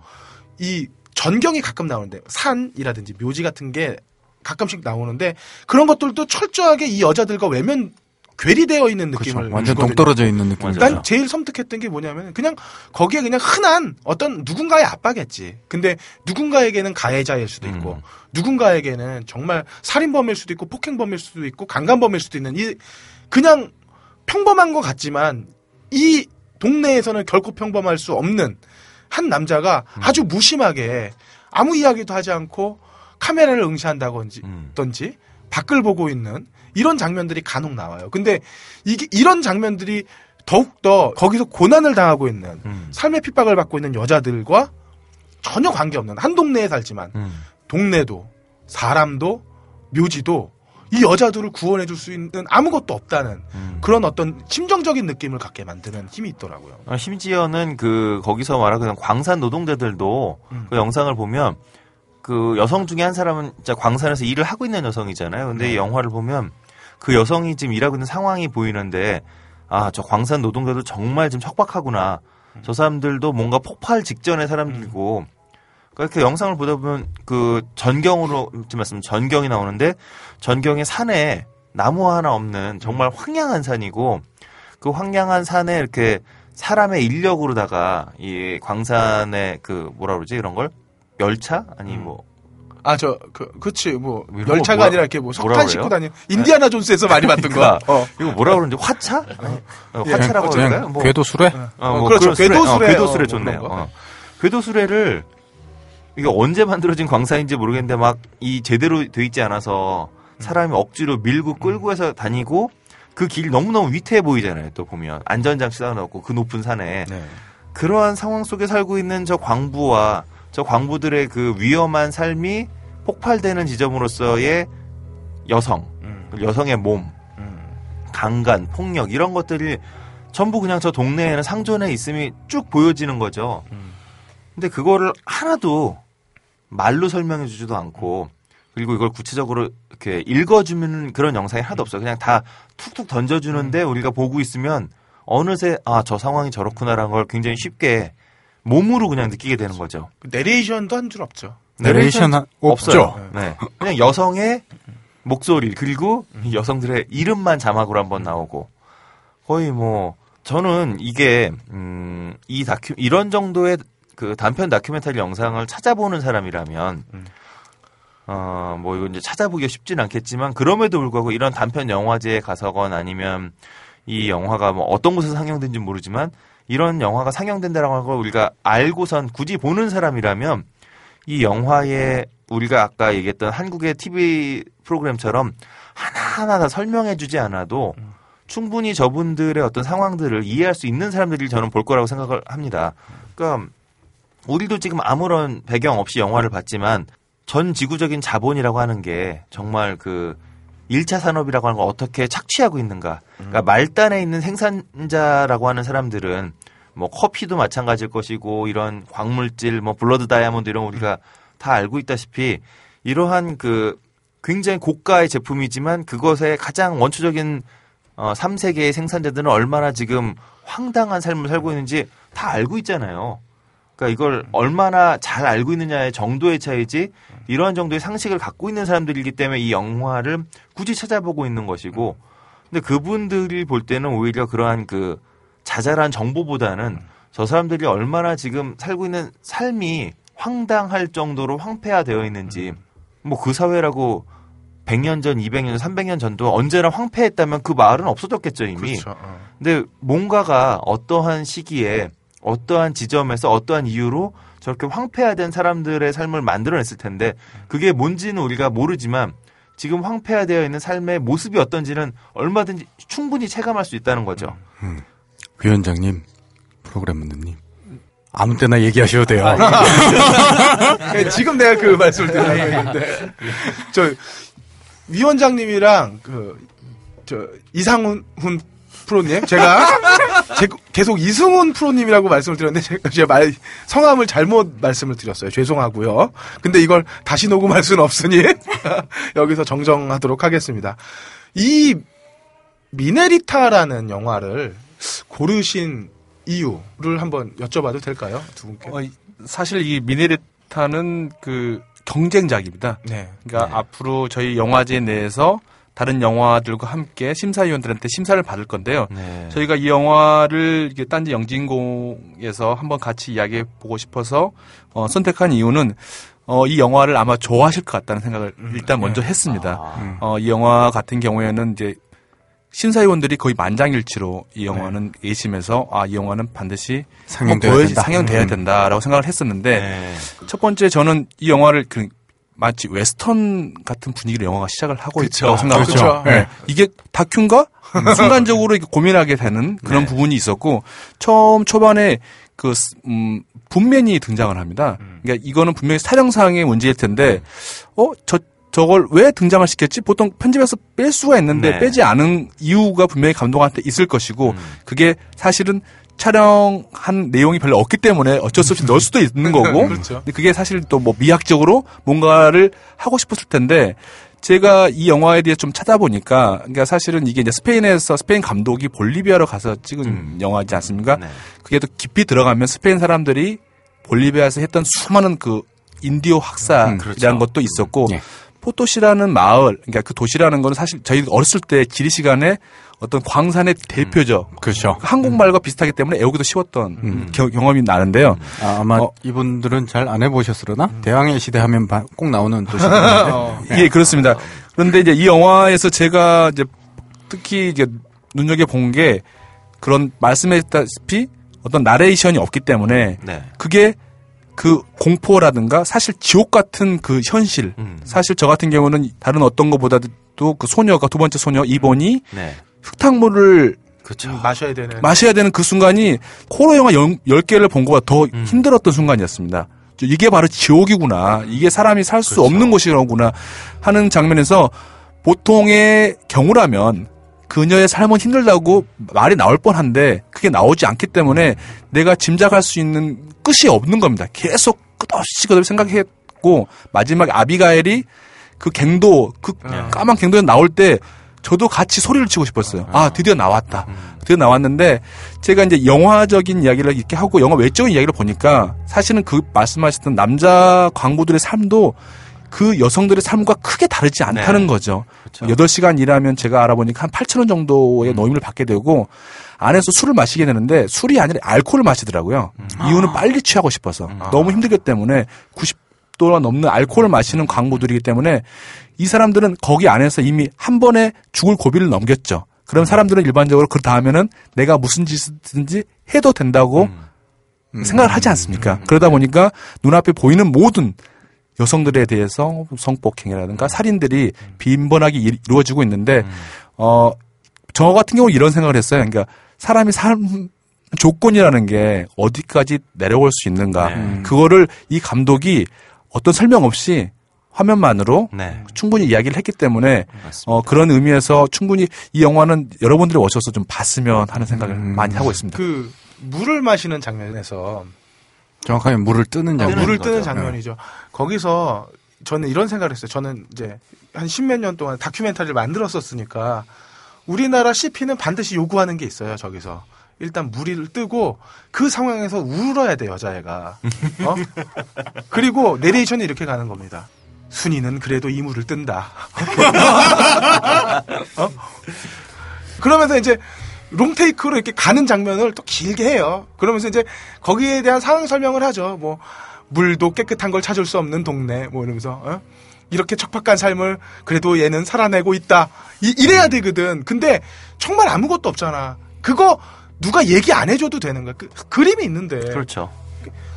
우리나라도 우리나라도라기보다는 이제 우리도 그 문법을 좀 탈피할 때가 됐다고 생각을 하거든요. 그게 어떻게 보면은 환경적인 문제일 수도 있고 아직 정말 이제 성우료를 지급하지 못해서 안 쓸 수도 있는 문제이긴 하지만 우리가 영상을 이제 날것으로 먹을 수 있는 충분한 우리 학습이 되어 있잖아.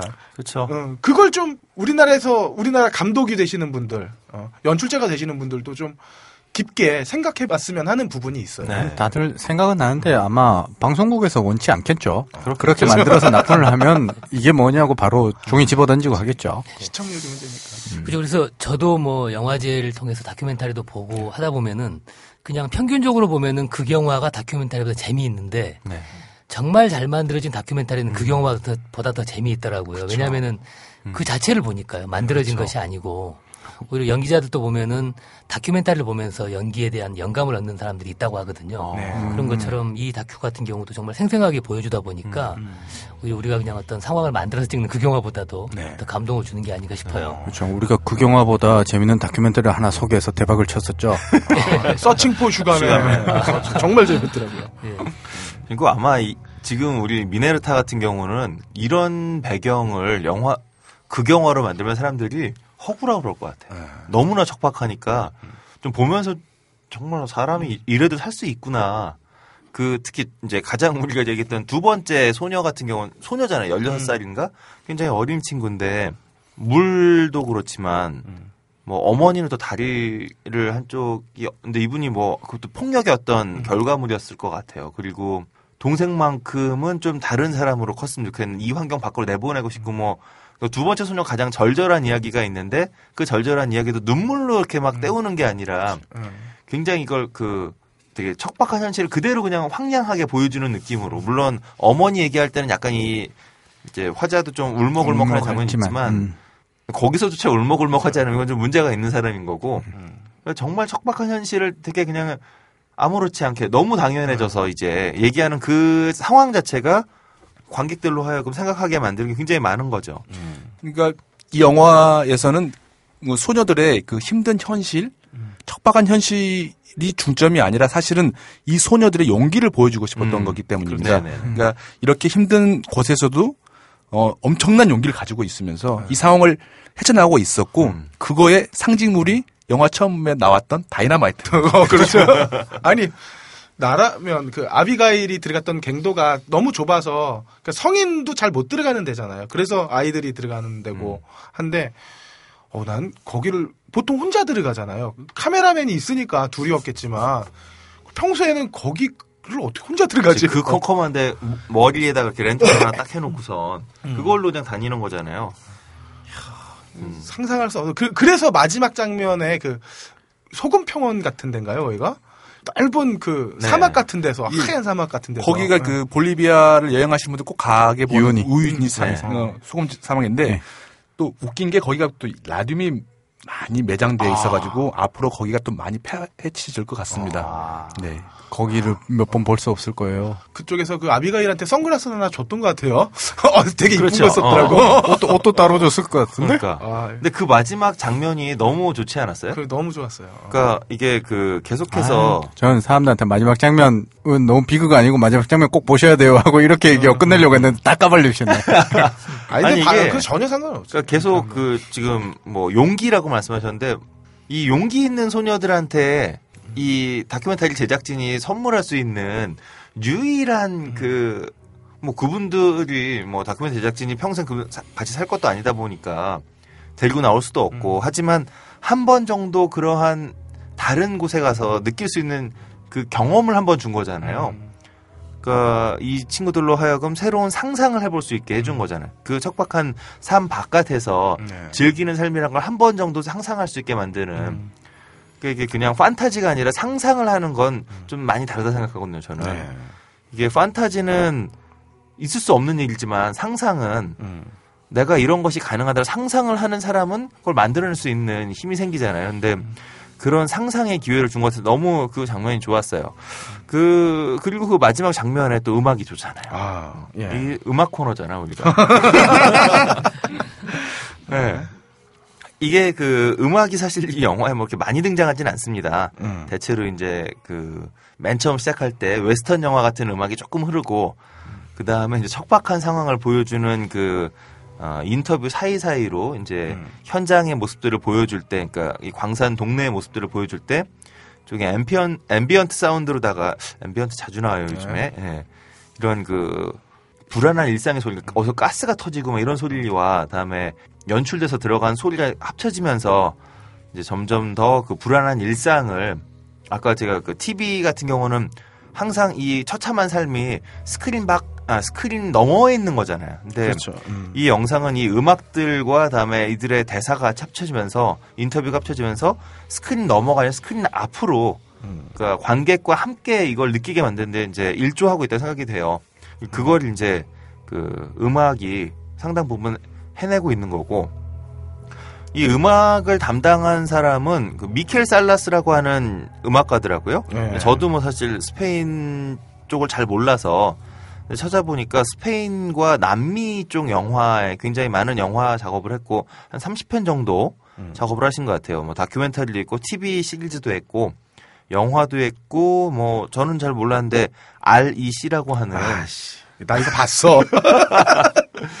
아 근데 이거 예고편 봤는데 진짜 살벌하던데? 아, 이게, 이게 그 건물 안에서 벌어지는 내용이거든. 근데 이 건물 안에서 진짜 별하별 공포를 다 느끼게 만들어줘요. 아, 저도, 저도 이번에 그 미켈 살라스라고 한 이 그 음악가에 대해서 좀 찾아보다가 REC를 조금 봤는데, 야, 이거 살벌하더라고요. 이게 스페인 공포 영화가 지금 네. 현재는 웬만한 헐리우드 공포 영화보다 뭐 때깔로 봐도 음. 그렇고, 그다음에 공포의 질은 더 사- 무시무시한 것 같고. 그래서 아리 씨가 헐리우드로 리메이크 되지 않았어요 또? 그건 모르겠는데, 어, 어, 쨌든 우리나라에서 스페인 영화가 가장 히트했다고 뭐 단정적으로 얘기할 수는 없지만, 많은 사람들이 어, 스페인 그러면 호러 영화라고 했던 거는 아리씨 같아요. 음. 어. 이 REC의 이게 3편까지 나왔거든요, 지금. 네. 네. 이 시리즈의 음악을 담당한 게 바로 이 미켈 살라스예요. 어. 어, 그러니까 이 사람이 그 좀 전에 말씀했던 ambient 사운드로다가 척박한 현실을 되게 음악으로 표현했다고 했잖아요. 이게 이 사람이 했던 공포 영화 작업들하고 어, 맥이 다 맥이 있는 다 거죠. 음. 네. 그리고 Under the Star라고 이것도 극- 한국에서 상영했던 걸로 제가 기억하거든요. 어. 어, 이거 무슨 가수 얘기 다룬 스페인 영화. 음. 이 영화에서도 이제 영화 음악을 담당했고 이게 어, 고야상 이름 고야상. 네, 고야 고야? 고, 고야 우리가 어워즈 아는 우리 우리가 아는 그 고야? 그럴 거예요. 어. 네. 그 고야 어워즈에서 정영환 감독 아들 이름이 고야인데. 네, 고야 어워즈에서 또 영화 음악상을 타긴 했던 그래서 이분이 스페인에서는 꽤 그래도 그 젊은 영화 음악가 중에 음. 이제 지금 이제 주목받고 있는 현재 활동 많이 하고 있는 이런 분이에요. 근데 어 생각이 좀 있는 분인 것 같아. 그러니까 다큐멘터리들을 굉장히 많이 하셨고 그 중간에 필모 상에 네. 그리고 지금 이런 그 척박한 미네리타 같은 이런 작품에도 네. 뭐 거리낌 없이 자- 예, 참여하고 있다는 거 보니까 이, 이 영화음악가도 그냥 뭐 작품 들어온 대로 하는 것뿐만 아니라 좀 생각을 가지고 좀더그 그런 작가가 아닌가 좀 보여지고요. 네. 근데 제가 오늘 뭐 얘기하고 싶은 음악은 이 미켈 살라스가 선곡은 했지만 미켈 살라스가 만든 음악은 아니에요. 마지막에 우리 좀 전에 했던 너무 좋았다고 했던 그 마지막 장면에 흐르는 음악이거든요. 네. 이 음악이 그 어, 제목이 루즈 대 루나라고 네. 뜻은 모르겠네요. 루나 하니 왠지 다르겠죠? 달, 어, 달이라는 거 정도는 나도 이제 눈치를 챌 수 있는데 루즈 대가 뭔지 몰라요. 근데 어쨌든 아, 이 스페인어는 정말 제 전혀 몰라서 네. 예. 뭐딴 건뭐 알아요? 아이, 그러게. 지난주에는 건담을 해서 일본어를 몰랐었는데 네. 예, 영어 합시다. 영어. 네. 알겠습니다. 영어도 잘 못하는데. 그러니까 자, 어쨌든 네. 그이 영화는 저도 아까 껄림이 얘기했던 것처럼 새로운 다큐멘터리 형식에 좀 음. 목말라 하는 분들 그리고 어 다큐멘터리에 어떤 종류의 음악을 삽입할까 음. 한국에서 만들어진 독립 영화 혹은 독립 다큐도 저희가 보면 음악이 되게 그 뻔한 경우가 되게 많아요. 네. 야, 또 그새도 찾았어요. 어, 함장님에 의하면 루즈 대 루나가 월광이라는 뜻이래요. 아, 그 루즈가 빛, 빛, 빛 이라는 어, 뜻이겠지 뭐.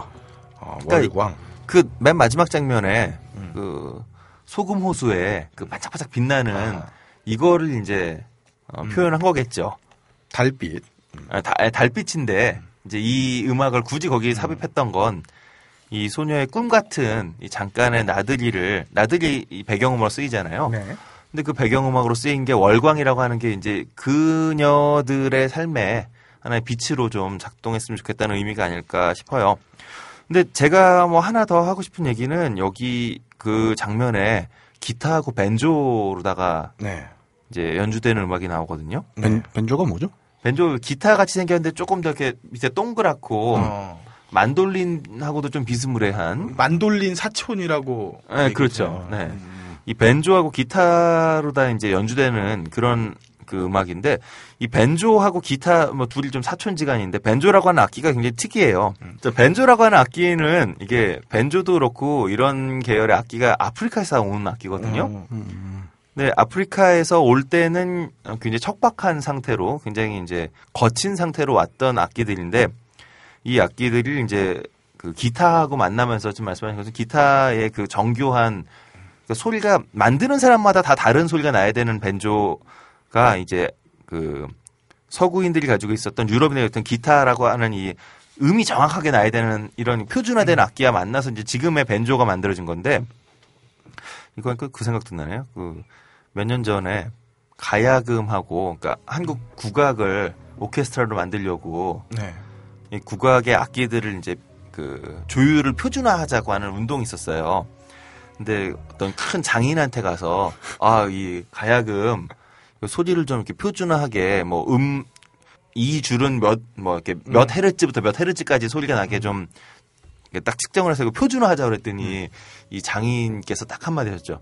사람마다 다르고 나무마다 다르고 줄마다 소리가 다른 건데 이걸 표준화하던 이런 그 산업화적인 아. 이런 그 상것들 같으니라고 뭐 이런 식으로. 근데 어쨌든 결국은 이제 지금 성공했죠. 그래서 국악 오케스트라 만들어주고 있는 건데 어, 정말 그렇게 치면 한국 악기들은 다양성을 참 존중하는 악기들이네요? 그렇죠. 네. 그래서 그 과거에 왕실에서는 오케스트라가 있었잖아요. 근데 왕실에 사용했던 오케스트라를 가만히 살펴보면 우리가 생각하는 그런 멜로디 악기가 많이 들어있지 않아요. 가야금이라든가 이런 악기 들어있지 않고요. 대부분 타악기? 네, 타악기들 중심에다가 그다음에 그 선율악기라고 하는 거 굉장히 단촐하게만 음. 이게 그 한국적인 정서에서는 우리의 정서의 그 고전 악기는 악기마다 선율 악기는 다 자기만의 소리가 있는 거고 그 소리를 존중해 주는데 이거를 합쳐 놓으면 서로 깨지잖아요. 그래서 한국의 오케스트라라고 할 수 있을 만한 그 궁중 국악 뭐 궁중 악기들은 대부분 이런 식으로 타악 중심으로 네. 이루어져 있는 어. 경우가 많았죠. 음. 어쨌든 이 벤조 얘기하다 여기까지 왔는데 벤조가 아프리카에서 노예들이 남아메리카에 사실 검은 사람들이 안 살았잖아요. 네. 남아메리카나 혹은 우리가 쿠바 하면 딱 떠오르는 이 검은 피부를 가진 사람들은 전부 식민지 시기에 스페인인들이 어 노예를 데리고 네. 오는 거죠. 인디오가 숫자가 워낙 적었기 때문에 그리고 이 스페인이 점령하면서 각종 전염병으로 다 죽였잖아요. 어, 친- 매독 이런 걸로. 아, 매독도 어. 있고 뭐 천연도 뭐 친하게 지내자고 하면서 얘네 그런 짓 했잖아. 그 담요를 선물해요. 근데 담요를 갖다 주기 전에 천연두 걸린 사람을 굴려요 일부러 담요에. 아 정말 나쁘다. 그러고선 이제 친하게 지내자고 담요를 선물한다고. 그러면 성의를 봐서 성의가 있으니까 이쪽도 많은 선물을 주고 뭐 황금이 이런 거 선물 막 주고 그러면 이제 하얀 사람이 와서 우리 선물 줬다고 해서 아이들을 다 덮어주잖아. 그럼 아이들이 일단 천연두 걸려서 다 죽는 거죠. 이런 잔인한 일들이 있고 난 이후에 여기 이제 노예들이 필요하니까 이렇게 온 사람들이에요. 음. 그러니까 아프리카에서 온 노예들도 굉장히 슬프고 그 노예들과 같이 일을 하게 된 인디오들 너무 슬픈 이런 정말 슬픈 역사를 가지고 있는 악기거든요. 음. 근데 동시에 이 벤조라고 하는 아프리카의 정서를 담은 이 악기가 미국에 들어와서는 재즈하고 컨트리라고 하는 네. 지금 현재 우리가 말하는 미국 대중음악의 뿌리가 되는 이 블루스와 컨트리라고 하는 이 장르의 또 기본이 되어졌고 남미에서는 원주민들의 그러니까 그 인디오들의 음악과 합쳐져서 지금 우리가 생각하는 그 남미 악기 하면 떠오르는 뭐 팬플룻이니 이런 거하고 같이 연주하는 악기면 항상 벤조가 들어있거든요. 기타보다 벤조를 더 많이 사용하는. 굉장히 슬픈 역사를 가지고 있는 데다가 슬픈 역사를 가진 사람들끼리 서로 화합하는 과정에서 또 새로운 그 localization 혹은 뭐 hybridity 이런 것들을 만들어낸 되게 슬픈 악기인 동시에 그 악기로 만들어내는 밝은 선율이 그 사람들한테 어떤 의미를 가지고 있는 되게 이 자체로도 의미가 있는 악기인데 이 악기를 통해서 이 슬픈 소녀들의 꿈을 잠깐 보여주는 장면에 이 악기 썼잖아요. 저는 그게 상징적인 측면에서도 굉장히 이 그 음악가가 생각하는 바가 많은 그런 사람이 아닐까. 이것도 과장된 해석일 수도 있고. 아니 그런 과장이라고. 봐요? 이- 그러니까 아까 전에도 제가 표현에 대해서 잠깐 얘기를 했었지만 네. 영화라는 텍스트를 어, context로 이해하기 위해서는 그런 지점이 되게 중요하잖아요. 음. 그러니까 다 설명하고 다 말하면 그 텍스트로서 끝나는 거지. context를 갖다가 가질 여지를 두지 않는 건데 그렇죠. 이제 그 부분에서도 마찬가지로 음, 이런 시도는 우리가 늘 고민해야 되는 게 아닌가 싶어요. 맞습니다. 그래, 어, 뭐 어렵네. 밖에서 뭐 어마어마한 소리가 들어오네요. 저 거의 가수다와 함께하고 있는 딴지 영진공입니다. 자, 어쨌든 우리 예전에 그 서칭포 슈가맨 할 때도 제가 한번 말씀드렸는데 다큐멘터리라고 하는 것은 영상으로 쓰여지는 에세이라고 한번 전에 말씀드렸었어요. 근데 에세이에는 주어진 형식이라는 게 없죠. 뭐 소설이라든가 시라든가 이런 건 형식이 있지만 에세이는 그냥 쓰고 싶은 대로 쓰면 되는 거예요. 근데 이렇게 그 영상 에세이로 자유롭게 좀 세상에 대해 사고할 수 있는 그런 기회를 주는 다큐멘터리 그리고 그런 기회를 제공한 다큐 감독 그리고 그러한 영화를 표현하는데 좀 일조하는 음악 이런 것들을 좀 찾으시는 분들께 뭐 꼭좀 음, 쉽게 구하실 수는 없겠지만 이번에 부산에 내려가셔서 4월에 한번 미리 한번 확인해 보시고 부산에서 꼭 한번 같이 보시고 저는 기회가 된다면 이런 다큐멘터리는 뭐 DVD가 됐거나 아니면 다른 방식을 통해서라도 한국 사회에 이러한 새로운 영상에 관심이 있는 그런 분들이 좀 많이 공유 될 수 있으면 어떨까, 어떨까라는 좀 생각이 좀 듭니다. 자, 어쨌든 그렇게 해서 이 소녀들의 아, 일장 춘몽일지라도 잠깐의 그 꿈을 좀 표현해주는 음악 루즈데 루나라고 하는 노래 한번 들어보시죠.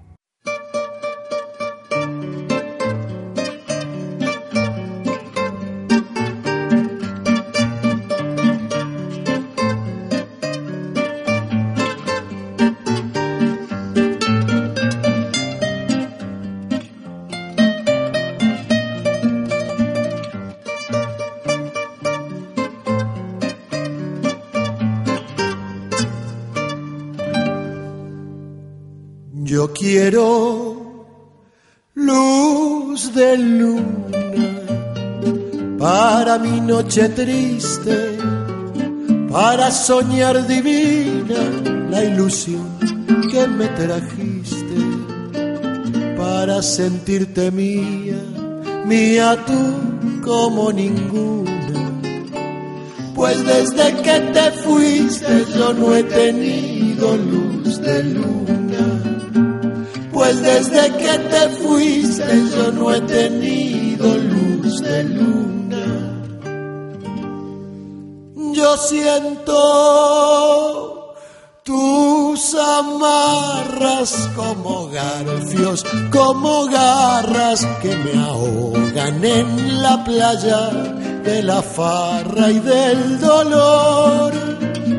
Y siento tus cadenas arrastras la noche callada que sea plenilunada, azul como ninguna. Pues desde que te fuiste yo no he tenido luz de luna.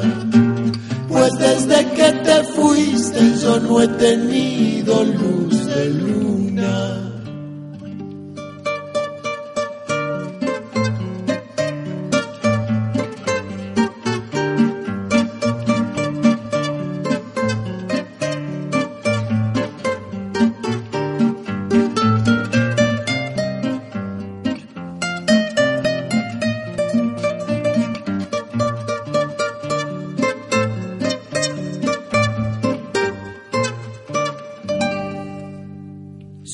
No vuelves nunca, ay minerita mía, a mi cerro querido que está triste y está frío, que al menos tu recuerdo ponga luz sobre mi bruma. Pues desde que te fuiste yo no he tenido luz de luna. Pues desde que te fuiste yo no he tenido luz de luna.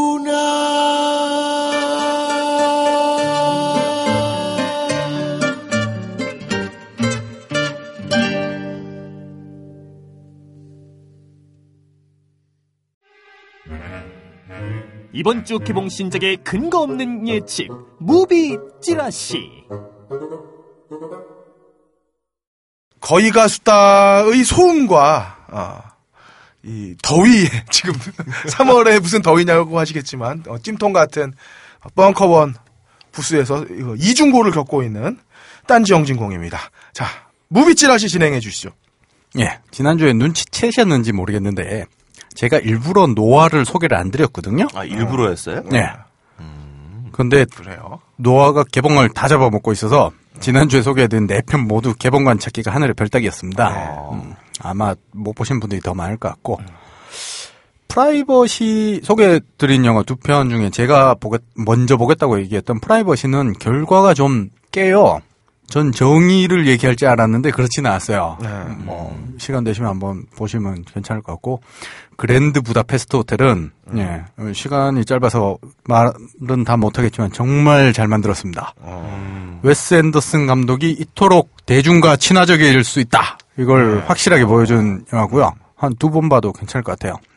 어, 아니, 웨스 앤더슨 감독이 미장센이 아름다운 건 알고 있지만, 음, 대중적 인 감각을 가지고 있다고, 이번에는. 네. 자신이 좀 그, 그나마 대중들이 편하게 느낄 수 있는 유머 코드랄까 이런 부분들도 있고 훨씬 더 작가적인 색채에서 대중적인 색채로 약간 옮겨온 어. 느낌입니다. 일단 뭐 배우들이 대단하니까요. 그러니까요. 배우들 보는 재미만으로도 충분하고 무슨 조연들이 다 주연급들이라. 그리고 웨스 앤더슨은 아, 정말 미장센 그렇지만 그 강박증이 있는 것 같아요. 이 화면 대비나 이런 부분들에 아. 대해서 뭐 그래서 시각적으로도 많이 즐거웠습니다. 음. 못 보신 분들은 무비 콜라주나 뭐 예술 영화관 등을 네. 통해서 꼭 보시면 좋을 것 같고요. 아, 자 이번 주에는 두 편의 영화를 골라봤습니다. 사실 개봉하는 게 되게 많긴 한데 재개봉도 많고 거의 상영이 어려울 것 같아요. 왜냐하면 한 편이 거의 독식할 게 뻔한 상태라서 그렇거든요. 자 첫 번째 소개드릴 영화 캡틴 아메리카 윈터 솔저입니다. 마블을 그러니까 디즈니 계열이 우리나라 극장 반 먹고 있는 것 같아요. 디, 지금. 디즈니의 아주 그 주 고객 국가가 될 것 같아요. 네. 감독은 루소 형제예요. 음. 앤소니 루소, 조 루소. 이름만 듣고 모르시겠죠? 네. 네. 웰컴 투 콜린우드라고 아마 2002년도에 포스터 기억하실 텐데 포스터에 아, 조지 클루니가 나와요. 딱 문신한 아. 표현으로. 그래서 기억하실 텐데 사실 그 영화의 주연은 조지 클루니가 아니라 여성분들이고요. 어쨌든 미국 NBC에서 방영한 미드 커뮤니티 시리즈의 기획과 연출을 한 형제들이에요. 코미디 쪽 영화의 일각에는 있는데 사실 캡틴 아메리카는 블록버스터란 말이죠. 네. 그래서 기대치는 일단 2점을 드리고요. 어, 배우는 전작 주인공 그대로 크리스 에반스 그대로고요. 기차 타다 죽은 줄 알았는데 아직 살아 있었네요. 남궁 민수? 닉 퓨리 역할의 사무엘 잭슨. 어. 그다음 블랙 위도우 역할의 스칼렛 요한슨 그대로 나옵니다. 스칼렛밖에 뭐 볼 사람이 없네요, 저는. 일단 전작에 나오지 않던 역할로 중요 배역이 둘이 추가가 되는데요.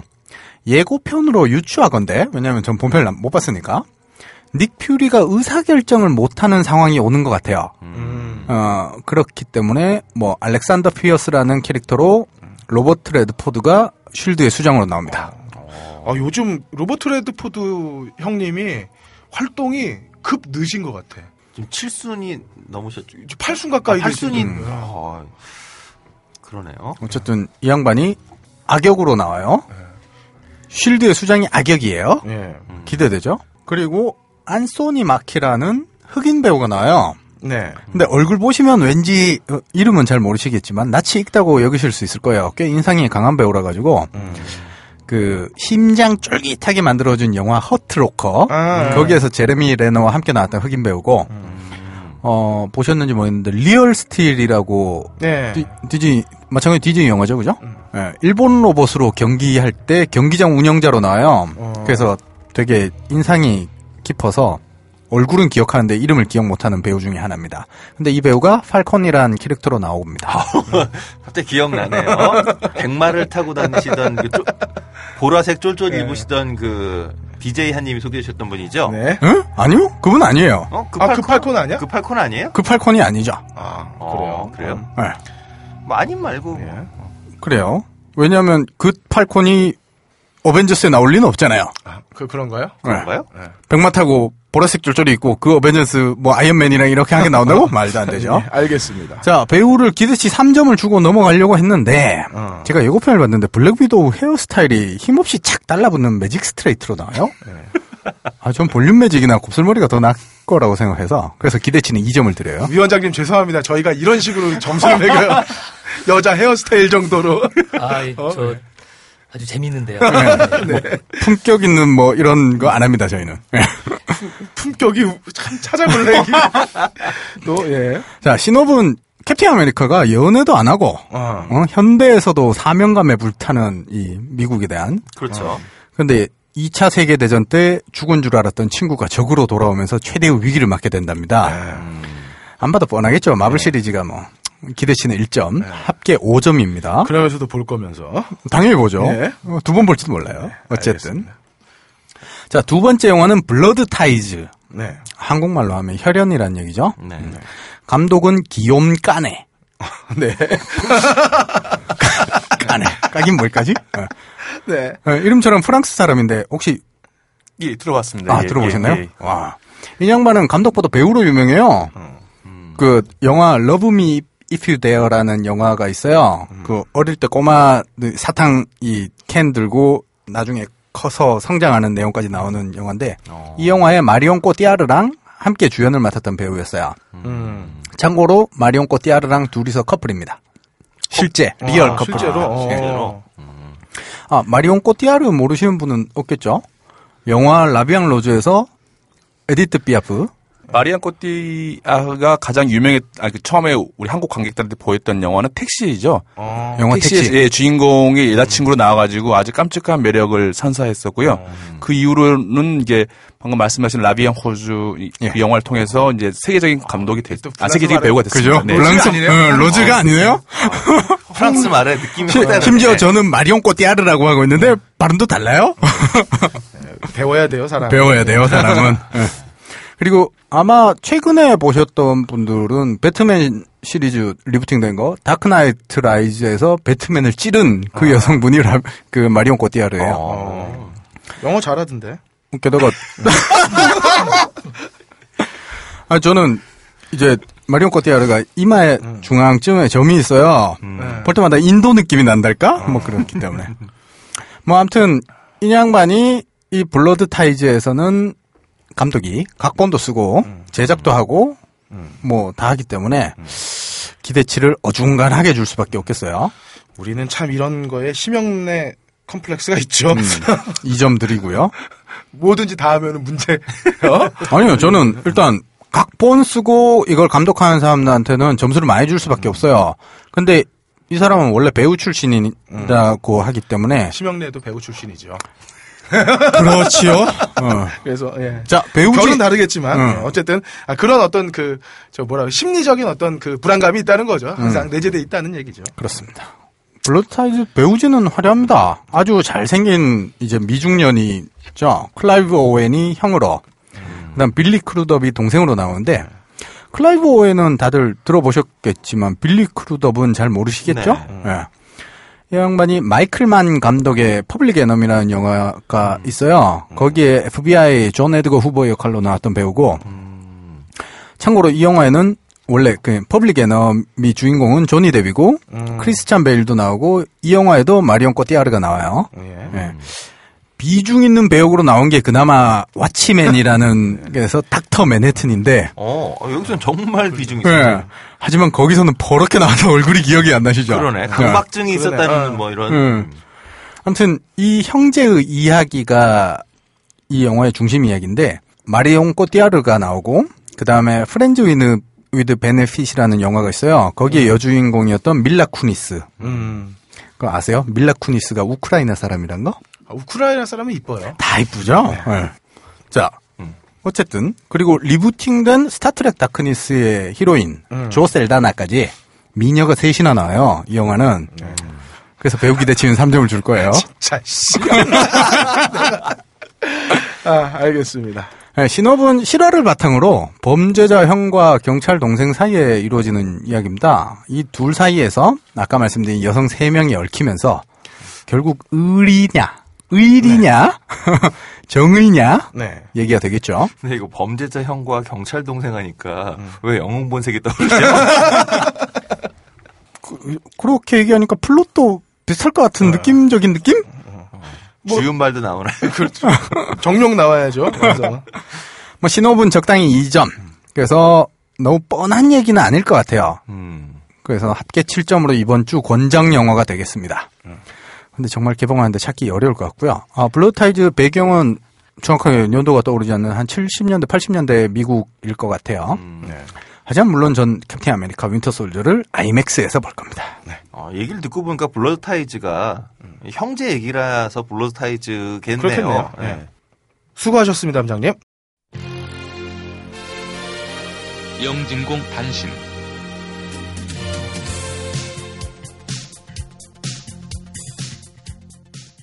예, 인디스페이스에서는 3월 27일부터 4월 2일까지 C 베토벤 만신 만신은 계속 이어가는 것 같아요. 네. 어, 탐욕의 제국 음. 리턴 매치 이 네 가지를 상영하고 있으니까요.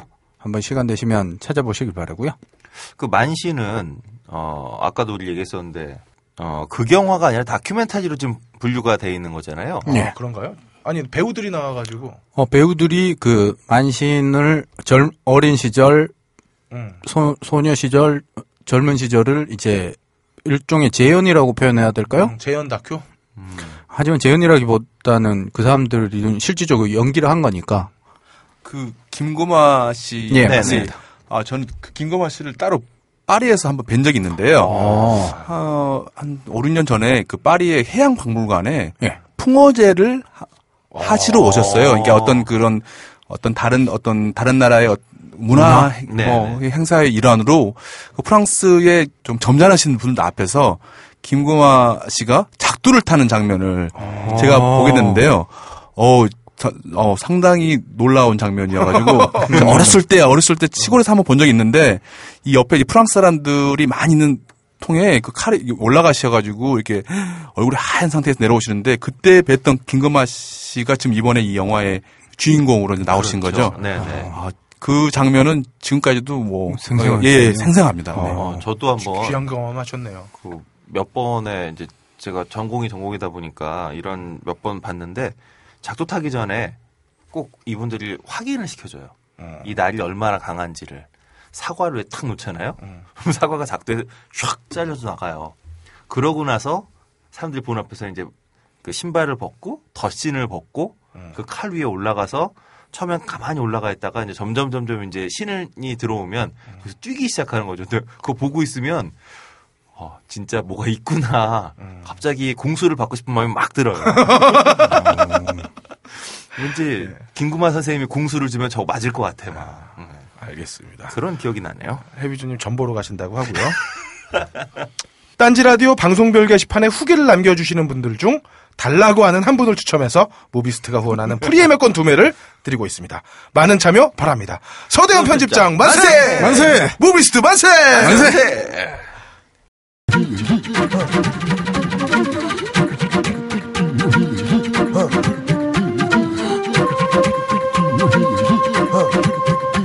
문화야말로 생태계입니다.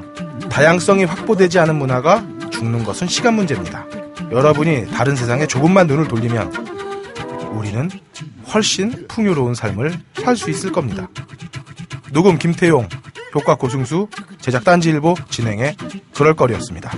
다음 주에는 캡틴 아메리카의 개봉 즈음에 맞춰 마블에 대항하는 저스티스 리그를 뒤져보도록 하겠습니다.